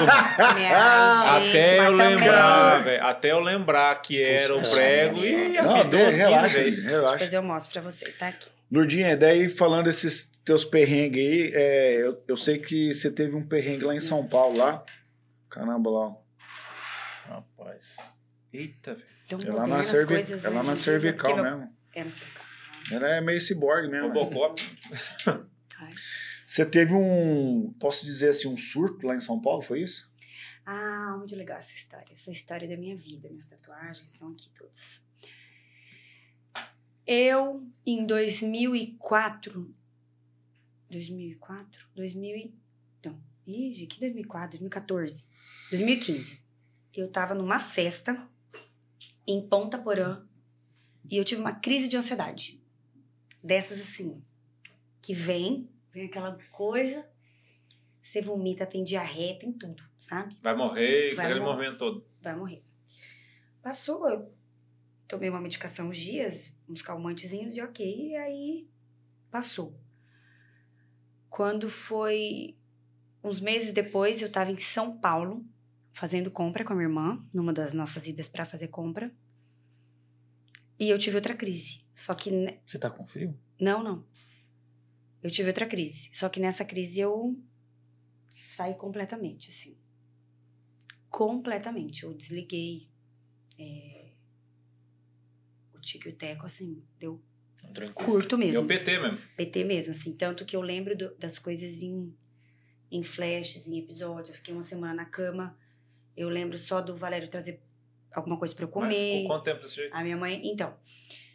Foram uma semana, eu fiquei meio. Tá, deu, Ah, achei que era num dia só. Não. aí. deu lá em São Paulo. Deu lá em São Paulo. é, E por lá você ficou? Não, deu lá em São Paulo. Eu tava com a minha irmã no hotel à noite. Eu tive esse surto. Só que rompeu, assim. A minha, médica explica, né? São super, super, des- várias super descargas de, Energia mesmo. de energia. Aí dá um. Eu tive essa Blackout. crise de ansiedade. Por isso, até que eu acho é, legal falar sobre isso, porque ali eu entendi é, muito. E não, julg, não, não, é, não é que eu era uma pessoa que julgava, julgava, mas eu entendi muito assim. As pessoas suicidam. Sim. Sabe assim? E não é por. Porque no momento que eu tive a crise, a angústia que eu senti era tão grande tão grande, aquela dor é tão grande que você você quer tirar ela de dentro de você a todo custo, E não consegue. Que você pula do prédio, você você tira a sua vida. É, então você tá assim, sozinha, né, cara? se eu tô sozinha, eu não sei o que eu teria feito, né? A minha irmã tava ali comigo, não tinha medicação ali naquele dia, eu fiquei em transe ali em certo Tua irmã que segurou a bronca com você. minha irmã que segurou a bronca, comprou a passagem, a gente veio no outro dia madrugada. Eu cheguei aqui, eu lembro só de eu descer do avião, eu lembro. Mas assim, se eu tivesse sozinha ali, é, eu, eu teria me matado, eu acho, pode ser. Então, assim, ah, é fu- fulano se matou, como que tem coragem? Tem, gente, porque a, a- pessoa não quer matar ela, ela quer matar a dor que ela tá sentindo. Entendeu? Mas é muito pelo, forte. Pelo tanto de tempo que você ficou, chegou a dar o burnout em você ou não? Não, depois eu fui, fui voltando, assim, eu, eu fiquei em transe que eu falo, porque assim, foi tão forte que eu tive que o meu cérebro se colocou em stand-by pra, Proteger. pra me Calma. proteger. Entendeu? Aí que eu comecei minha terapia, que eu, é, que eu fui entendendo que é uma coisa que também responde o você não precisa. Eu tinha tudo e tive uma crise. Hum. Entendeu? Não- nem tudo é dinheiro, nem tudo é onde você mora, nem tudo. Tem coisa que está relacionada ao seu passado, aquilo que você carregou, as suas cargas emocionais, os seus traumas. Entendeu? O ser humano, ele é muito complexo. Então, por isso que eu falo, só a gente sabe o que a gente carrega dentro da gente. Aquele dia, eu entendi que Você achou que te faltava alguma coisa no meio do caminho? não, eu tive uma crise de angústia. Depois, quando você vai investigar, eu- nem, é, quando, nem você, quando você foi lá com a tua terapeuta. fazendo terapia, sim, tem muita coisa que falta, tem muita coisa que você não consegue explicar. Mas tem algo que destoa demais, tipo assim, ó, faltava e falta isso, faltava isso? Não, Não? não. E a pior parte, porque você vai ali e você espera que a pessoa fale, você precisa resposta, né? disso. E a resposta é a coisa mais complexa do mundo, porque não é só uma coisa. São situações que te geraram outras situações, que criaram alguns traumas, Bloqueios. bloqueios, e que você acha que tá bem resolvido dentro de você até você ter um surto. Faz sentido pra você, Tomeu? Só é, vai perguntar de loucura pro louco. É, não, isso porque que eu falar agora. Quem mais entende de terapia aqui na mesa, a não ser você, é o Tomeu. Meus, inclusive, Com certeza. Cara, na realidade, assim. E eu fui. A, a fulana teve, teve um coisa, ficou louco. E assim, ai, eu, eu não tive. Tem diferença, é muito legal também explicar isso. Eu não tive crise de pânico. Eu tive crise de angústia. A crise do pânico, a pessoa tem medo de morrer. A crise de angústia, a pessoa quer morrer. É diferente. Cara, não. Eu tive crise de angústia. Eu queria morrer. Porque eu tava sentindo muita dor. Mas é uma dor física? é uma dor emocional tão forte que ela libera descargas físicas tão fortes que você faz cocô na roupa em pé em questão de dois segundos. Você, vamos supor, você tá 10 dias sem ir no Cai no banheiro. chão e posição fetal. Vem aquela descarga elétrica assim. Você vomita sem ver que você tá vomitando, você faz cocô sem ver que você tá fazendo. Você não é mais dono de si. O corpo humano, ele é tão tão complexo que você tem noção que você tá 10 dias sem ir no banheiro, você tem uma crise ali, você faz cocô na roupa sem ver. Meu Deus. Que doideira. É, é- é legal falar sobre isso. Agora é setembro ainda, não é setembro, Setembro que amarelo. é setembro amarelo. É legal falar sobre isso, porque assim, nem todo mundo que tem problema tá no sanatório, nem todo mundo é louco que toma um monte de remédio. Não é isso. Existem várias dimensões, proporções e tipos de, de problemas psicológicos de- e, de, de- de maneiras diferentes que as pessoas são afetadas. É, o- Eu fui uma dessas que fui afetada, que tem uma vida relativamente normal, mas que tive esse problema.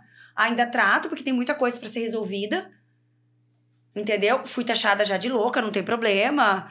Fulana minha toma remédio pra cabeça. Tá bom, gente, toma. E daí? Remédio tá aí pra ser tomado. É igual o médico tá aí pra ser consultado, entendeu? Não tem problema com relação a isso. Mas é legal falar, porque quem tá de fora e não tem. as até hoje eu tenho gente que pergunta, mas como que é isso que você sente? Eu falo, gente, é Ô, Lordinha, e Mas, esse. é, isso aí tá igual aquele. Vou, vou- vou quebrar o gelo, né? Porque o assunto. tá É, pesadíssimo. não, eu falo disso com naturalidade porque eu acho que as pessoas precisam ouvir e perder esse medo de Claro. falar que sente essa angústia, de falar que Mas sente e- a tristeza. Principalmente pra mim foi essa barreira, porque você tem tudo e não pode. Não tem nada a ver. Esse negócio de sentir, você lembra aquele vídeo que eu mandei no grupo aquela vez do cego?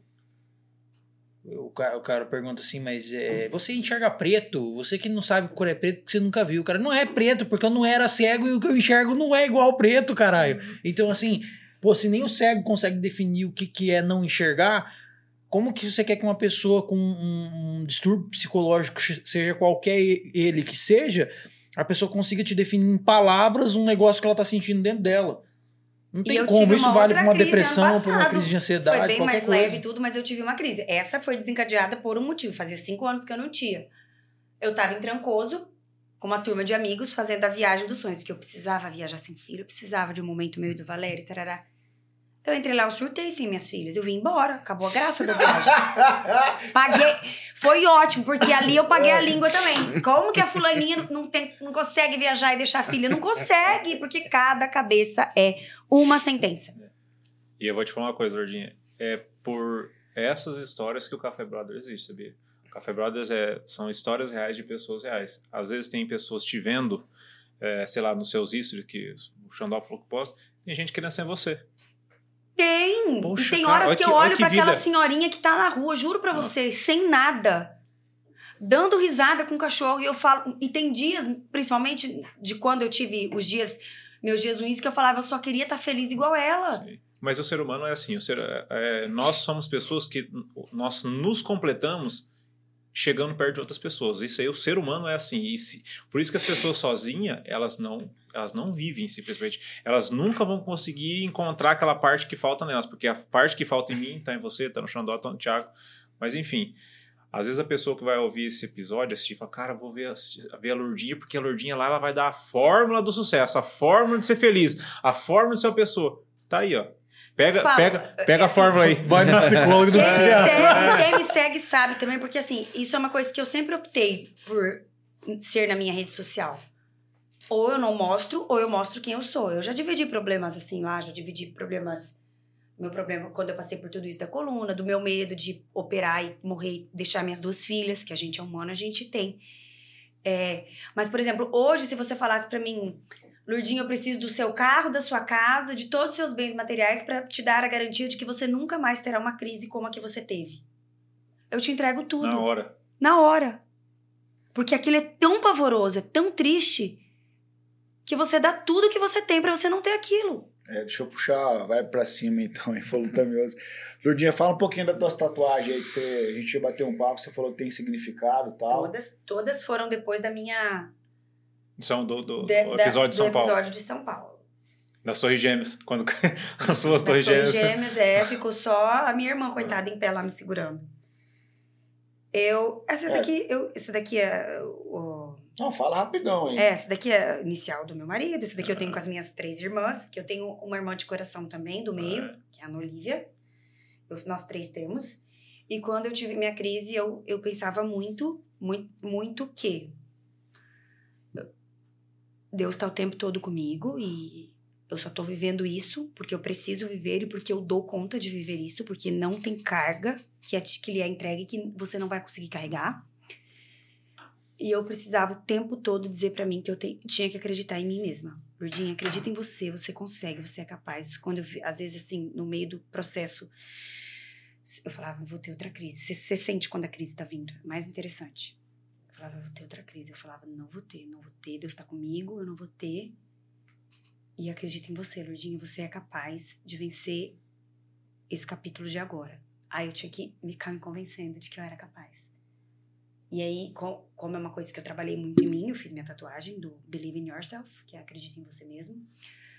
Eu fiz a minha tatuagem de fé, pra eu nunca esquecer que a minha fé é capaz de tudo.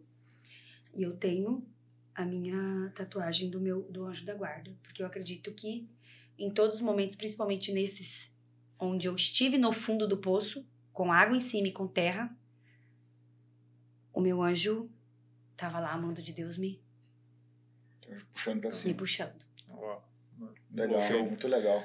Agora, eu vou te fazer uma pergunta. Você disse que você pedia pra.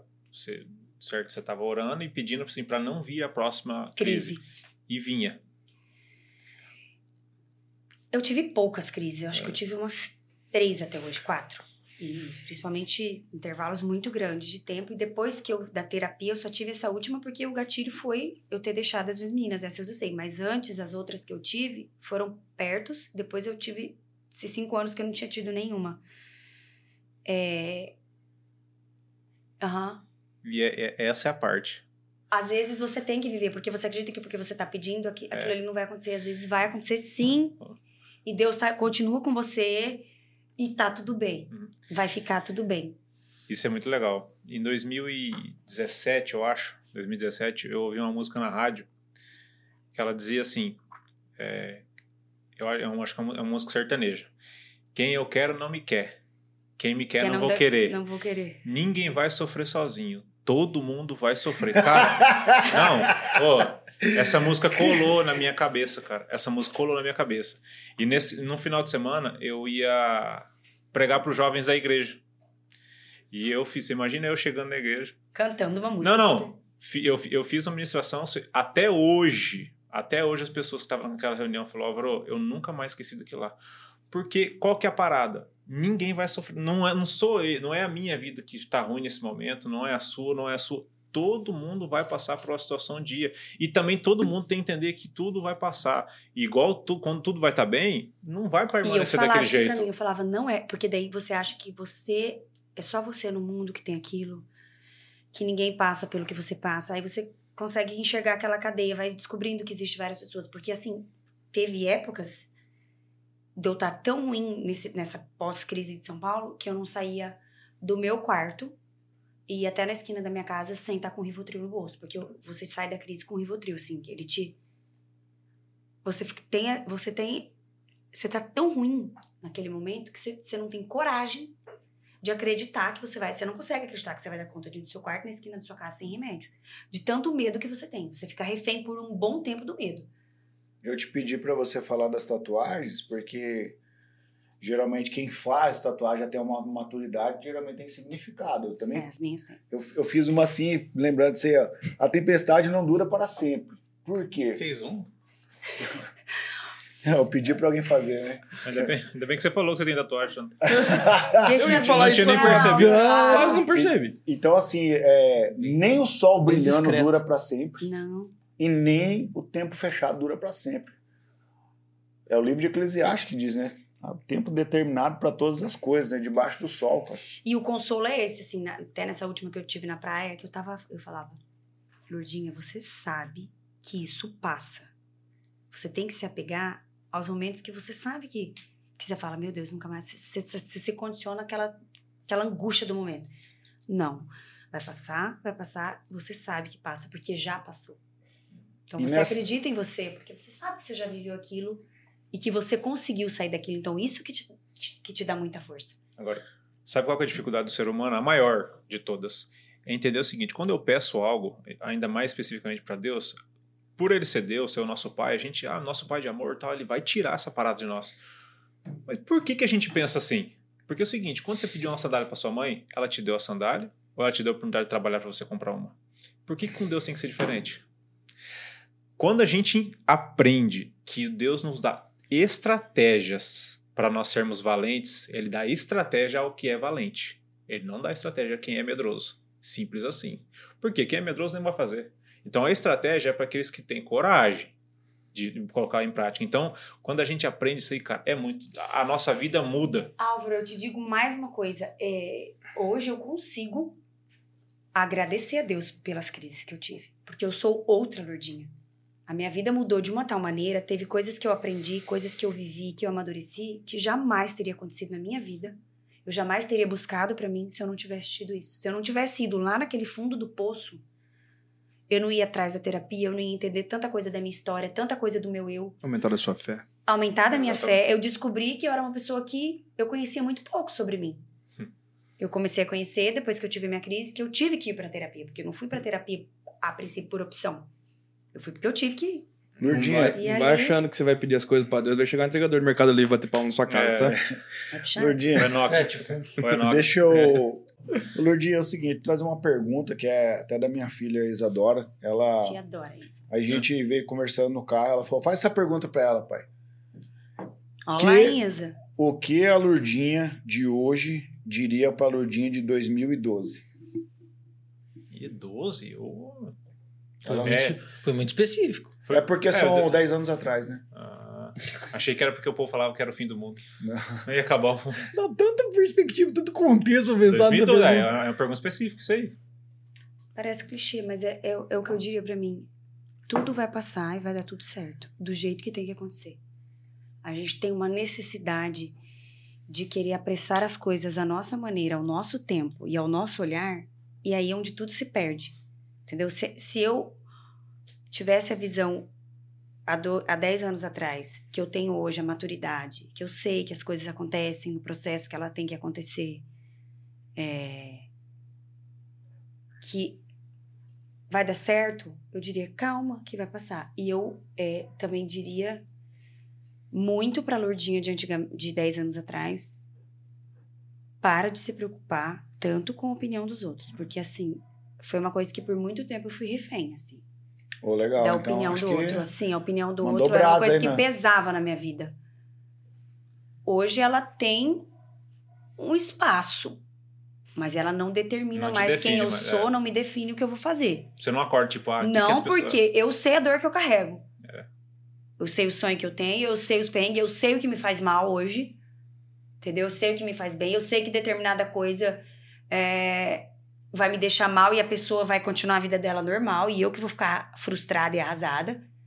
Então eu diria assim: filtra o que você tá ouvindo do outro, o que você vai pegar pra você. Meta mais, mais da metade você pode tacar fora. Legal. Mandou brasa. Acho que respondeu bem, né? O pessoal tá vindo aí, tá respondendo as perguntas agora, né, Thiago? Então, vou, cara, tá mudado o negócio vou aqui. né? mandar um negócio, outro então. A opinião do outro sobre você é a opinião do outro, não é o que você é. Essa pergunta que eu vou te fazer é a do. Eu trouxe ela pro café, que é o seguinte: a gente vai entendendo que as pessoas vão amadurecendo com o passar do tempo, né? Principalmente quem vem aqui, a gente entende isso, né? E quais seriam as aí. Opa, quais seriam as três prioridades aí da Lourdinha de 1 a 3?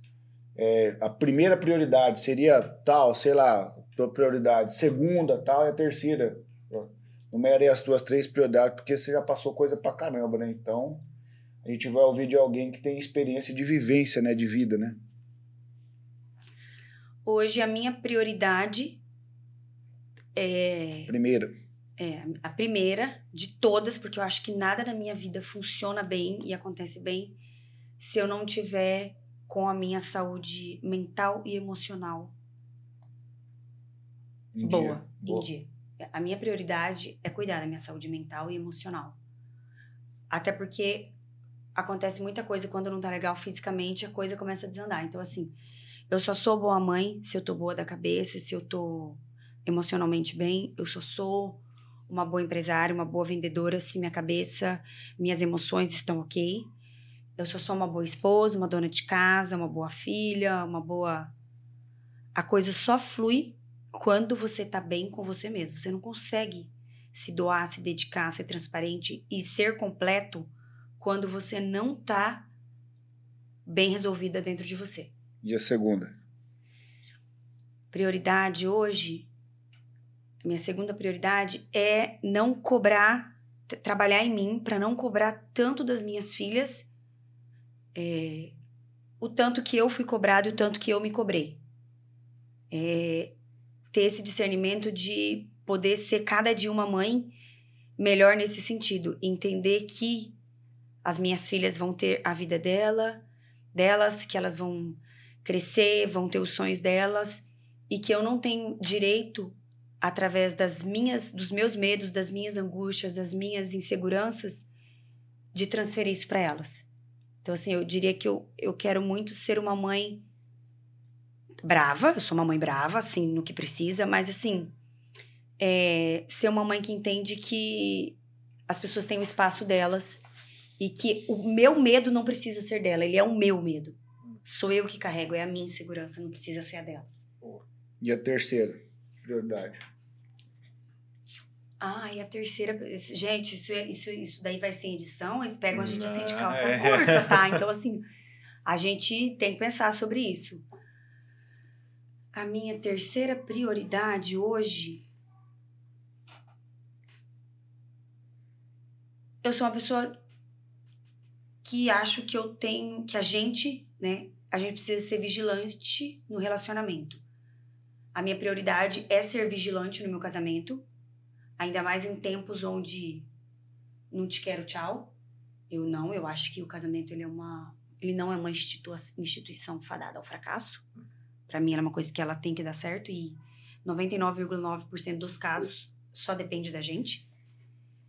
Então assim, eu acho que eu tenho que ser é ser vigilante, né? Terceira Nessa- prioridade seria o seu casamento. Meu, se- sempre é cuidar do meu casamento, porque eu acho que isso envolve a minha saúde emocional. Se não tá bem, se meu, se meu casamento não tá legal, eu sei que eu não vou ficar bem. Eu sei que as minhas filhas não vão ficar bem.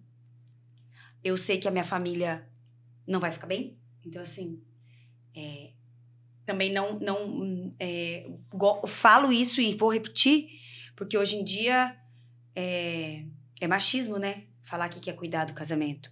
Onde já se viu, né? Tempos de Frida e mulheres de bigode. A louca tá ali no podcast falando que o casamento é prioridade. Ô, louco, Sim, mano. é. Meteu marcha aí, filho. Entendeu? Sim, é. Meu casamento pra mim, cuidar do meu casamento, do meu relacionamento é uma prioridade pra mim. Que massa, Por isso cara. que eu estou casada há 15 anos, casei com 19, uma menina. Com 19 anos eu casei e estou casada até hoje, porque apesar de ser temperamental, explosiva, o casamento pra mim é a maior escola da vida. São duas pessoas que saíram de lugares completamente diferentes, criações diferentes, casam novas, imaturas. E ali o bicho pega e a coisa tem que funcionar. É assim mesmo, Foi, o, foi a melhor, foi a, a melhor três definições que eu ouvi até hoje, foi essa. Foi, Massa pra foi- caramba. Não, eu ia falar que as, foi, foi- foi as três prioridades mais aleatórias que eu já vi. Não, e assim, o jeito que você discorreu elas foi, foi muito bacana. Porque é o Tem, seguinte, assim, eu tenho ah, outras Porque eu geralmente- quero mas foi cuidar do massa. meu trabalho, e tudo, mas assim, é- eu preciso falar dos pilares que sustentam o meu eu. Não, e, e o, Tirando Deus, é óbvio que é o primeiro lugar em É. tudo, mas os pilares que sustentam o meu eu, É, e e dá, dá, dá pra entender que os três sem o Deus não, não, não tem... óbvio, não- né? É, óbvio, mas eu bem falo óbvio. assim, Deus é, vamos dizer que Sim. seriam quatro, Deus é o primeiro, mas Sim. então assim, é, o meu emocional depende da- de como estão as minhas filhas, é, depende do meu casamento, porque eu acho que isso pode funcionar, né? E eu não posso ter vergonha de falar isso nesse, né, nesses tempos onde gosta de falar, ah, onde já se viu caso. Não, gente, eu acredito no casamento. Eu casei nova, tinha tudo pra dar errado e eu fiz tá, dar tudo certo. Quando o assunto é casamento, apesar do Valério também ter um temperamento ótimo, isso deve ser levado em questão. Ajuda a muito. paciência de Jó, mas assim, todo mundo sabe que dentro de quatro paredes não existe nenhum bonzinho casamento. Eu, Pegando eu, moto aí, eu. tá eu sou, eu sou, eu sou boa no negócio do casamento aí. A coisa funcionou lá em casa. Ai, ai. Sou Fala boa. aí, ó. Não, é porque geralmente o pessoal é polido. Não, fala três coisas, ó. Deus, pato, família. Aí, né? Não, mas é, é a resposta que o Xandó quer É, Não, você eu acha não da- quero é, nada. é. Eu quero que o convidado se expresse e traga algo que possa acrescentar pra mim. Ó. Para nossos ouvintes. Respondeu bem, estrenou essa em casa? Essa, essa, essa, essa, Não, foi- essa, negativo. essa você pegou no pulmão, pode falar. E isso de você é, querer estar bem consigo mesmo, porque assim, a, falando um o português, ok, a pessoa ela fode com a sua vida, vai embora, a vida dela continua plena e você fica ali fudida, desolada. Por quê? Porque você deu mais importância para a opinião de uma pessoa do que escutou a si mesmo. E o duro é ouvir de quem, crítica de quem não constrói nada, né? Nada. A pessoa nunca foi sua amiga, nunca foi nada. Ela chega e falou: Olha, eu quero fazer uma crítica construtiva. Não, você já veio pra fazer uma crítica destrutiva. Por se você não tem intimidade comigo, se você não é minha amiga, uma pessoa próxima, que participa do meu dia a dia, que sabe das minhas lutas, como é que você tá fazendo alguma coisa construtiva? A gente só constrói alguma coisa quando a gente tá presente. Caramba, hein? Isso aí. Uau, essa aí Por foi, isso- foi por isso que por isso né, mano? Por isso que a opinião a gente não pode ouvir de qualquer um. E a Verdade. verdade, o, o certo é só se você pedir e você tem que pensar em responder ainda. A, pessoa, a opinião, na verdade, ela tem que ser assim, quando é uma coisa. Não é gostou da minha roupa, não, mas quando é uma coisa que envolva suas emoções, ela tem que ser dita por alguém que ame você. Senão ela não é uma coisa válida. A pessoa não sabe nada da sua vida, É. ela nem se importa com você. Por isso que a gente fala aqui, opinião é uma mercadoria barata de quem não tem parte com o seu futuro. É Por isso que conselho é diferente de opinião. Conselho é de alguém que te ama e quer e tem parte com você. Daqui 10 anos nós vamos- estar do lado ainda. Então eu tô te dizendo algo pro seu benefício futuro, não só de agora. É tipo assim, é o é o, o brinquedo que o filho quer na hora. Não, você não vai, não vai rolar agora porque eu quero ter um negócio muito maior para você lá na frente. Lourdinha, e mais uma, uma puto, muito legal essa consideração tua aí, ó. É, Álvaro, é. Chegaram os, teus, o- os fins dos teus dias. Que frase você deixaria na tua lápide? O Xandó tá querendo matar Xandó vai todo, matar todo mundo mundo que vem aqui. É, Bichão assassino. Calma, Não tudo tinha os pistoleiros lá das cobranças? Eu Xandó duvido que tenha uma terapia igual Café Brothers, velho. Porque a pessoa chega aqui, tipo assim, eu não tava pensando nada disso. Cara, agora eu penso. Ô, já teve alguém que falou isso pra mim na rua. Cara, de- quem falou isso aí pra mim? Alguém me disse na rua que, cara, ó, depois que eu fui no Café Brothers, eu comecei a pensar quem eu sou. Porque é é a pergunta. É, Não, calma aí, Calma. Aqui, aqui Não não para vai de pro podcast, é bebeu e festou, hein? Essa pode pôr lá. lá. Eu. Eu falaria o que eu fui. Não é que eu deixaria uma frase, eu diria quem eu fui.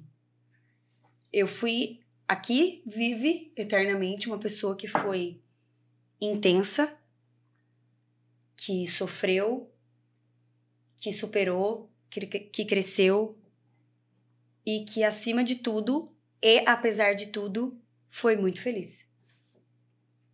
Porque essa sou eu. Eu sou uma pessoa que eu me considero, apesar de todos os problemas que eu contei, que quase ninguém sabe, não que eu esconda, mas a gente conta quando a pessoa quer saber, igual a gente tá aqui. Mas ao contrário, né, é, do que muitas pessoas não sabem, eu tenho os meus problemas, tive, eu tenho as minhas lutas internas, e eu ainda olho pra Deus todos os dias e penso como eu sou abençoada. E como eu fui, eu sou feliz. Legal. Porque a felicidade, ela não é completa. Ela é, ela é momentos, ela é episódios. Ela, ela são histórias. né?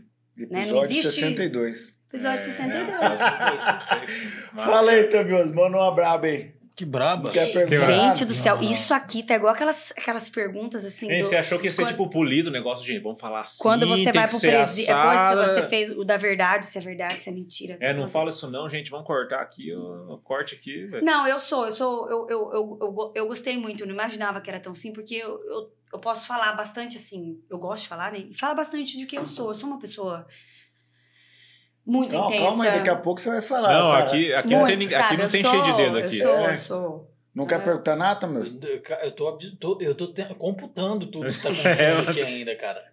Você não tá entendendo. dobrar. Então, beleza, então. Porque eu, nós- quero, eu, eu tô pensando aqui o que, que ela vai responder que, eu- quando o Álvaro perguntar. Ah, tá. Vamos, vamos ver. Vamos Pera ver, aí, vamos deixa ver. eu. Antes de passar essa pergunta pro Álvaro, essa braba aí. Ai, o. Álvaro já começou pedindo da. O Álvaro é, é brabo. Conta aí essa. Conta aí um, um BO, um caos engraçado aí do, do, do empreendedorismo aí. Foi a Aline que falou. Falou, ó, fala pra ela lembrar de um caos engraçado aí e tal. Sei que você tem uns perrengues lá na loja, lá, de, de cobrança e coisa errada. Tem, Conta mas aí. eu não vou contar esse- isso. Eu vou contar outra coisa, porque até hoje é uma história que eu lembro muito. Quando a gente. Bicho que não tem paz é o comerciante, né? O empreendedor não tem um segundo de paz na vida raça. dele, né? A gente chegava, a gente fazia compra em São Paulo, chegava à noite. Hoje a gente já vive o tempo de glória, né? É. Já traz mercadoria sem preço, a coisa vem pela transportadora, tudo com nota, bonitinho. Mas no começo os perrengues, né? Não vinha tudo com nota, aquela coisa do, do cortar a nota, né? A gente trazia as coisas com a gente. Então a gente chegava, pegava o voo da noite em São Paulo, chegava em Campo Grande 11 horas da noite, já vindo de dois dias de trampo, e chegava naquela época das compras, tipo, chegava no hotel, saía às 7 horas, ia comer, voltava, colocava preço a noite inteira nas roupas, não dormia, acordava no outro dia Só quatro, etiquetando. só etiquetando pau para chegar tudo pronto para o lançamento, né? Na época desses. Nessa época, a gente veio num voo da noite desses que a gente vinha, carregamos o carro. Eu e minha irmã, a gente foi bruta nisso, hein? Era fardos e mais fardos, aqueles de 20 quilos, 30 quilos, 40 quilos, coisa pesada, velho. Carregava o carro e pau. Maracaju. Chegava aqui duas horas da manhã, tinha vez e tal. Numa dessas vezes, há uns cinco anos atrás, foi uma das maiores geadas que já teve, acho que na história do Mato Grosso do Sul. Eu, eu vou, vou lembrar esse dia pra vocês não falar que foi. Eu tinha um carro. Ah, hoje é tudo muito automático, assim, né? A, a, a chave, isso daqui da chave carro, isso daqui, depois ela fala que, né, que é pra pôr na, na lápide que ela bebeu. Isso daqui abriu, isso daqui saiu. E aqui dentro me parece que tem um, Um chip. um chip, tá? A gente parou em Cidrolândia, era meia-noite e meia, pra abastecer o meu carro. Esse negócio tava no, no buraco e só tava esse daqui no negócio. Frio assim, frio de meia. de. 4 graus. Não, frio de um grau. Frio já Giando tava mesmo, geando, então. assim, geando. Eu desliguei o carro pra abastecer. O carro não deu partida. Eu falei, não, mas o carro não dá partida. Verdinha tá geando, nós temos que ir embora. Eu falei, meu carro não dá partida. Duas mulheres, dois frentistas no posto. Falei, agora ligava. Eu morava na fazenda, porque além de ser empreendedora, eu fui empreendedora. Minha irmã ainda mora na fazenda, eu morava na fazenda. A gente ainda vinha da fazenda todo dia, minha irmã ainda vem. Aí minha falou, Lourdinha, vou dizer uma coisa pra você, o seu carro não, tá- não vai ligar. Ligava pra fazenda pra ver se alguém podia ajudar. Todo mundo dormindo. A Jordana era pequena, né? Ela tava com o Valério. Ligamos pra dois amigos de Cidrolândia, ninguém atendeu. Ligamos pra todos os hotéis. O cara do posto falou: olha, a gente empurra o carro até ali e vocês vão procurar um lugar pra dormir.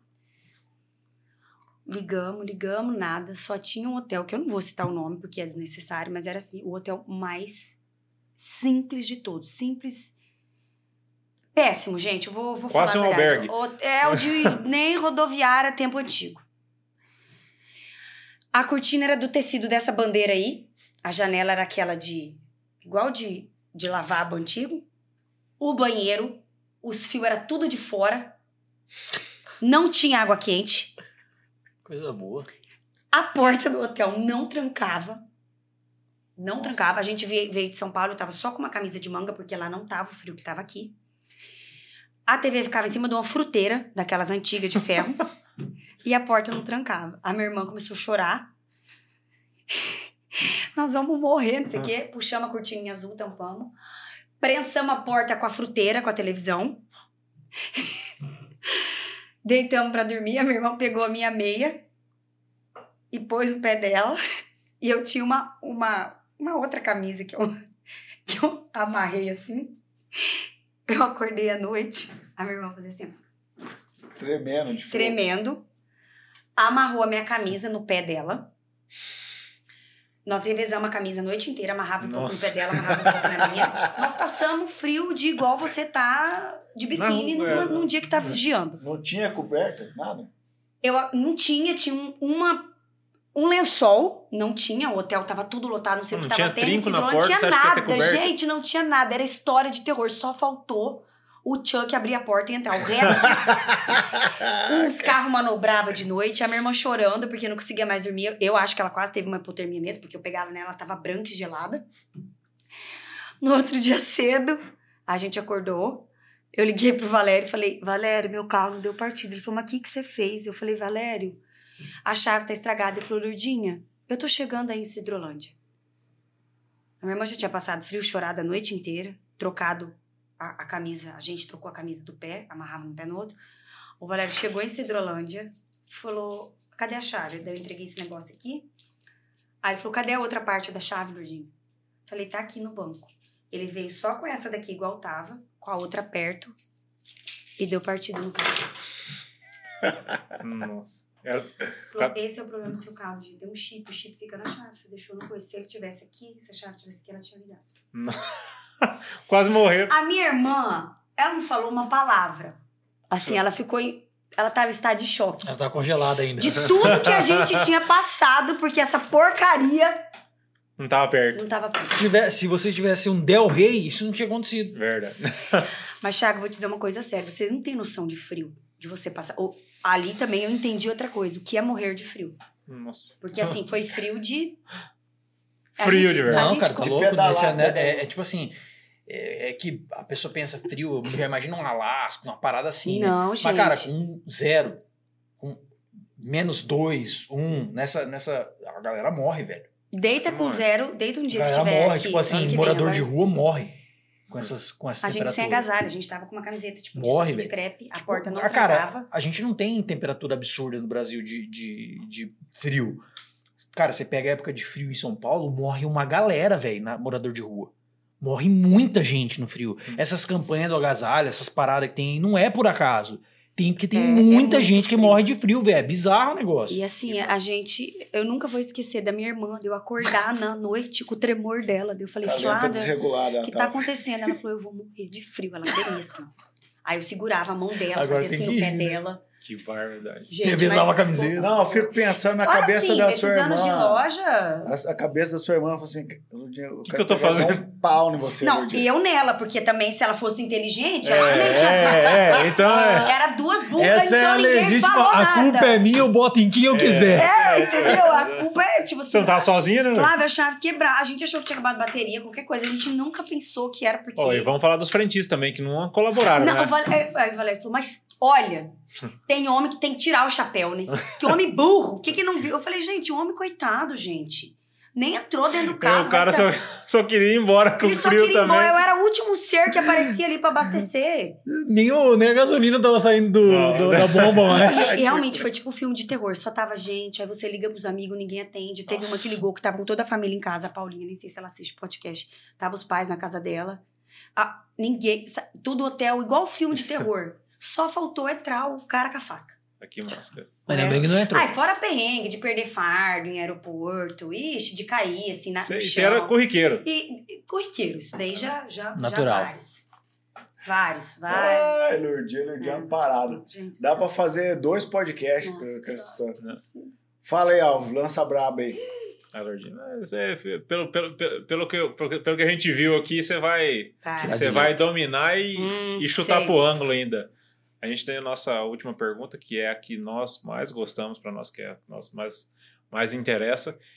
E também, eu, igual eu tava falando assim, eu descobri que ela é uma pergunta que as pessoas que nunca pensaram sobre isso, elas saiam daqui com, a, com a- o estilo de vida mudado.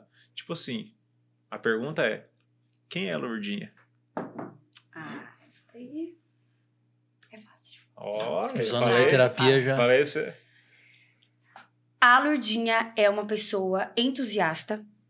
Eu sou entusiasta. Eu, eu, eu acho que as pessoas têm que ir atrás fez dos mastermind? Não, não fiz nada disso. Então, Eu sou uma entusiasta da vida, apesar de todos esses perrengues, né, Hum. que eu já contei. Eu sou uma entusiasta da vida. Eu acho que as pessoas, eh, se elas têm vontade, elas têm que ir atrás do sonho de- dos sonhos delas. Então eu, eu, eu tô sempre, eu acho que eu, é meu, eu tô sempre motivando alguém. Vai, faz, é isso aí. É, a Lourdinha é uma pessoa muito autêntica. É, eu tenho dificuldade em esconder as minhas emoções. Eu eu sou transparente até na minha feição, quando alguma coisa me agrada ou quando alguma coisa me desagrada. Igual quando você disse que você viu o brilho no meu olho quando eu falei sobre a paixão pelo que eu faço. Eu sou uma pessoa uh, muito transparente. Isso tem momentos que é muito ruim, muito ruins, porque você, em determinadas situações, você precisa se guardar, né, como defesa. É, mas eu sempre dei para todo mundo essa oportunidade, porque eu sempre dei a minha cara a tapa. Então, eu, por conta disso, eu já sofri muito, né? Eu sou uma pessoa entusiasta, eu sou uma pessoa apaixonada pela vida, eu sou uma, uma pessoa apaixonada pelos amigos, é, por festas, eu sou apaixonada por viver, por estar junto com as pessoas que eu amo, sabe? É, eu sou uma pessoa extremamente amorosa. Eu sou a pessoa, se não a mais amorosa que eu convivo, eu, eu falo isso de mim.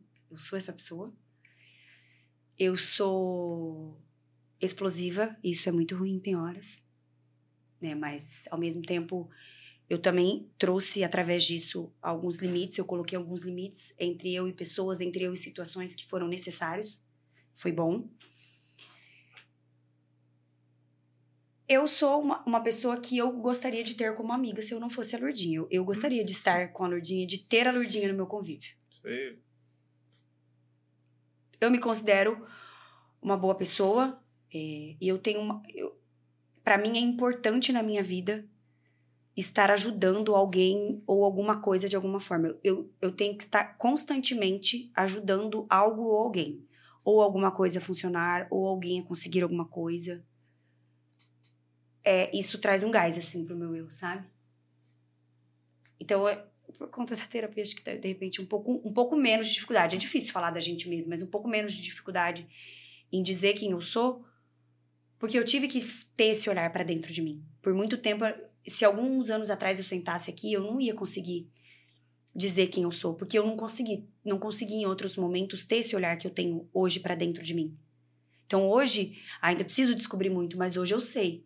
Eu sei que eu sou uma pessoa que gosto de me doar pelos que eu amo. Eu sei que eu sou uma pessoa que eu gosto de apoiar as pessoas que eu amo. Eu sei que eu sou uma pessoa que eu gosto da atenção das pessoas que eu amo.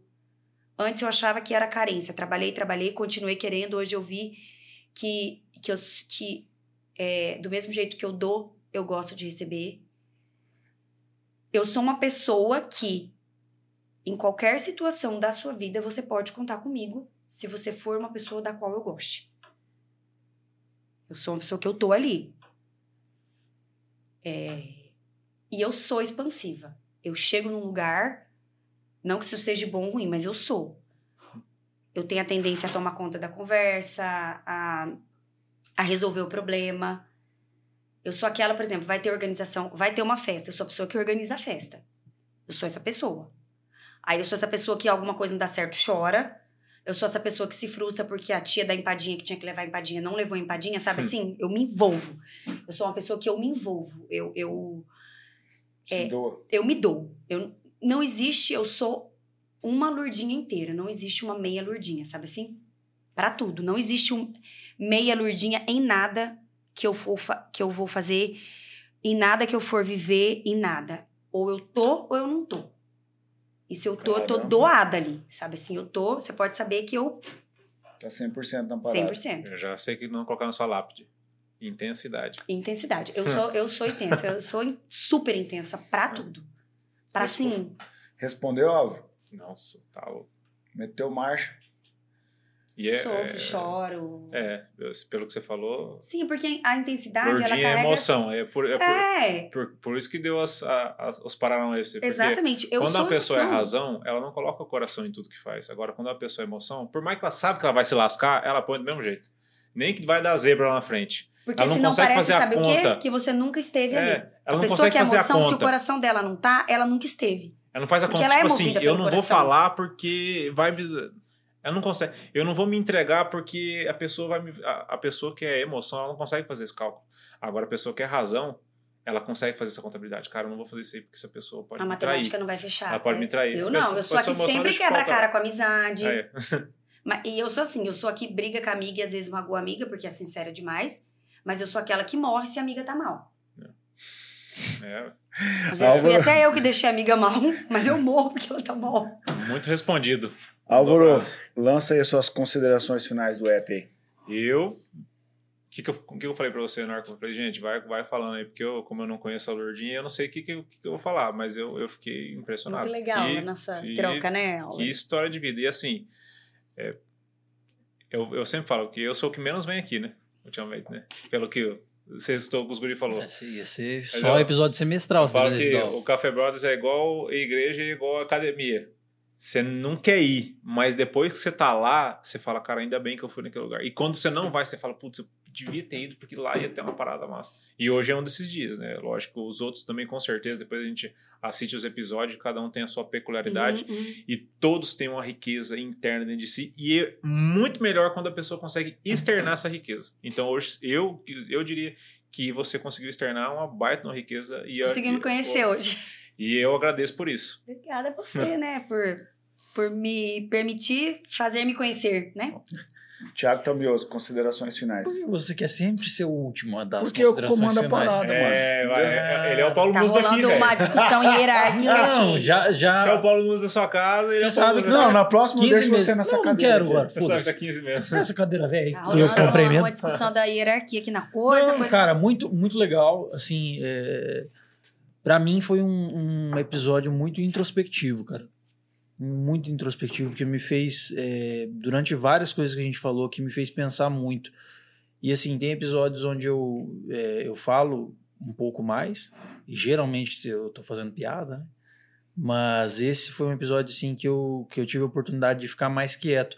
Eu tô um pouco cansado também, mas não, não foi esse o motivo. Foi porque eu não te conhecia é, só de te ver por aí e eu não tinha tido a oportunidade de escutar você falar. E assim, realmente, cara, é, a maior reflexão que eu saio para mim hoje aqui é que um quadro pode ser muito bonito, mas a gente nunca sabe o esforço que teve para pintar ele. Uau.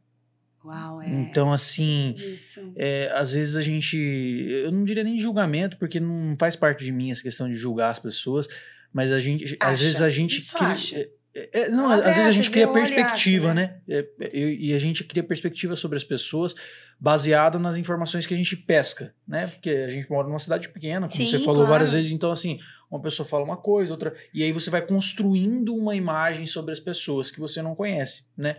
E pra mim nunca foi questão de julgamento, é uma questão só de você saber, ah, fulano de tal é, né? E assim foi muito interessante, muito introspectivo pra mim, é, trouxe muita muita análise inclusive pra minha própria vida, sabe? Esses episódios que você viveu assim, é, me fez pensar muito, cara, muito mesmo, assim, é, é, principalmente de como a nossa vida é passageira. Né? Então, obrigado por ter vindo Ah, aqui, obrigada foi muito a você legal. pelo carinho, Thiago, pelo convite. Eu fiquei encantada de estar aqui. Não imaginava calma aí, que era você já vai dar legal, suas né? considerações aí, meu. É, você tem, que, você- É, você, tem que aí. entender que existe uma hierarquia aqui, como você pode sim, perceber. Sim, sim, sim, tá certo. Tá certo. Cap- o Capitão América vai falar agora. Sim, é o seguinte. Tive que enfrentar o urso, também o leão. São palavras do rei Davi. E ele foi quem escreveu: Ainda que eu andasse pelo vale da sombra da morte, não temerei mal algum, porque tu estás comigo. Entendendo tudo que você passou, eu já te admirava como pessoa, aprendi a te admirar mais ainda, porque você viu na prática as dificuldades de lutar contra a própria mente e dentro desse turbilhão de emoções que você viveu, enxergar a beleza da vida. Ser uma pessoa apaixonada pela vida, querer viver, uma pessoa que ama a família, que entende que o casamento é uma prioridade em tempos onde a, a sociedade julga ser descartável, mas para mim isso não faz sentido nenhum. Eu achei muito bacana você compartilhar isso com a gente. E diante de todos nós aqui, você veio sem máscaras, você veio sem é, filtros, trouxe para nós uma realidade, como o Álvaro disse. Isso é Café Brothers, pessoas reais com histórias reais. Parabéns por ser essa empreendedora nata, vendedora nata, Cobradora nata. cobradora nata, imitadora nata. Imitadora é essa. Mãe que não consegue viajar sem os filhos Mãe pra que não conhece que Era pra ser fácil, filhos. né? E eu não quero ser muito emotivo para não causar Eu cho- já choro, esqueci de falar essa parte. Eu É. choro na minha lápide, tem que ter uma lágrima pendurada. Então, mas trouxe um ambiente leve, trouxe um ambiente é, dinâmico e acredito que enriqueceu demais a mesa do Café Brothers hoje. Tenho o privilégio de, juntamente com meus amigos, meus irmãos, meus brothers aqui, de ter recebido você aqui hoje. Muito obrigado. Sou super emotiva, Xandó. Vocês já quase me fizeram chorar aqui. É, eu estou muito agradecida pelo convite. Não imaginava que era desse jeito, assim, tão, descontra... tão descontraído, tão legal. É, E o que mais me deixa feliz e leve hoje é saber que eu vou sair dessa mesa é, deixando a minha história de vida para muitas pessoas. Peço desculpa por me emocionar também. Deixando a minha história de vida para muitas pessoas.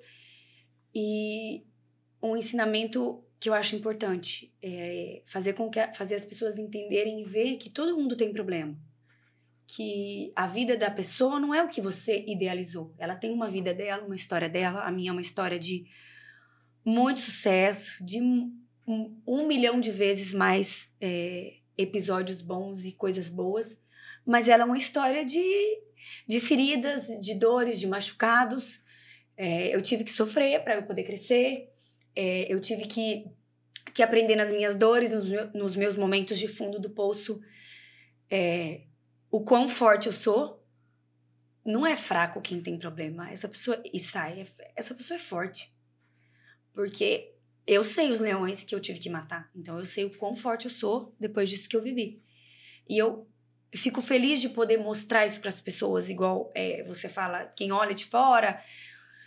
Eu tenho uma condição financeira boa, eu tenho um trabalho bom, eu sou bonitinha e tá sempre arrumadinha, mas eu, eu não sou só isso, eu sou um ser humano e, e eu faço questão de mostrar, é, não as minhas fraquezas, mas de mostrar os meus momentos de luta para as pessoas entenderem que a vida de todo mundo não é só rosas e a minha também não. Eu sou uma lutadora da vida, eu sou uma pessoa que eu já estive no fundo do poço, eu saí de lá.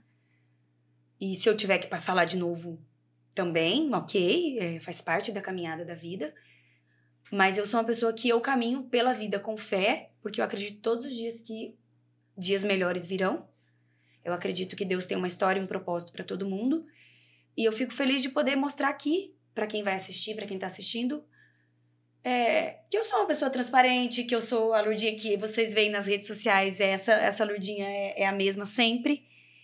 Mas, acima de tudo, de dividir a minha história de luta é, por quem já passou, por quem passa por algum transtorno, por quem já, tem, por quem já teve algum pro- problema psicológico, por quem já sofreu alguma dor da alma. Para as pessoas entenderem um pouquinho o que é a dor da alma, tratar isso com mais seriedade, ajudar quem precisa, é, não ridicularizar ou debochar. Né? E também para quem tem problema, para quem tá passando por um problema, um momento difícil, dizer, eu já passei, eu tô aqui, ó. Ó, Coisa que firme, massa, forte. cara. Lurdinha, quem quer te encontrar nas redes sociais, como é que faz aí? Ah, eu tenho Instagram só, assim. É, É, lá que eu manda fico. lá. É Lurdinha Correia. Meu, Instra- meu Instagram é aberto. Então, sejam todos bem-vindos. Serão todos bem-vindos, bem tratados. Eu. Ficam falando que é blogueira, mas tem 3 mil seguidores, gente, para. Mas assim, eu tenho o hábito de responder todo mundo que comenta, que conversa comigo. Só se eu não vejo, se passou, mas eu sou uma pessoa que estou interagindo com todo mundo, porque é uma coisa que eu gosto. Todo mundo é bem-vindo. Só- mensagem de ódio, já nem. Hoje em dia eu já nem. Aquela parte que a gente falou do Tô filtro, né? agradecido. É. Tá. De Agradecido. se importar. Eu já nem respondo, eu só bloqueei e tchau. Então, quem Poder quiser trocar ideia, tá aí, poder do dedinho. Poder do dedinho. Aí. Tamioso, quem Obrigado, quer meninos. Quem quer Amei. encontrar o, a- o Café Brothers aí, como é que faz?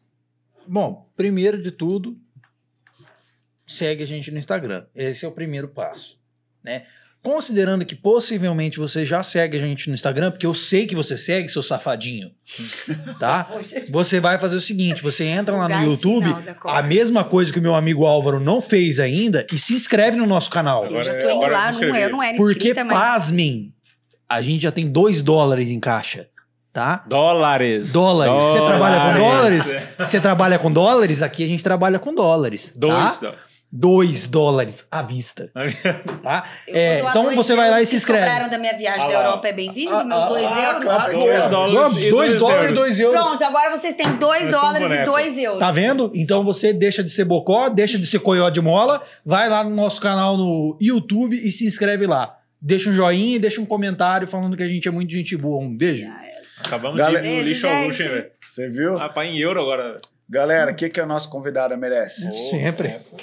Uma salva de palmas. Ah, vou me aplaudir Mariana, gente. Eu adoro parabéns. Obrigada, filho. Valeu, galera. Vamos finalizando. Um abraço. Fica com Deus. Até mais.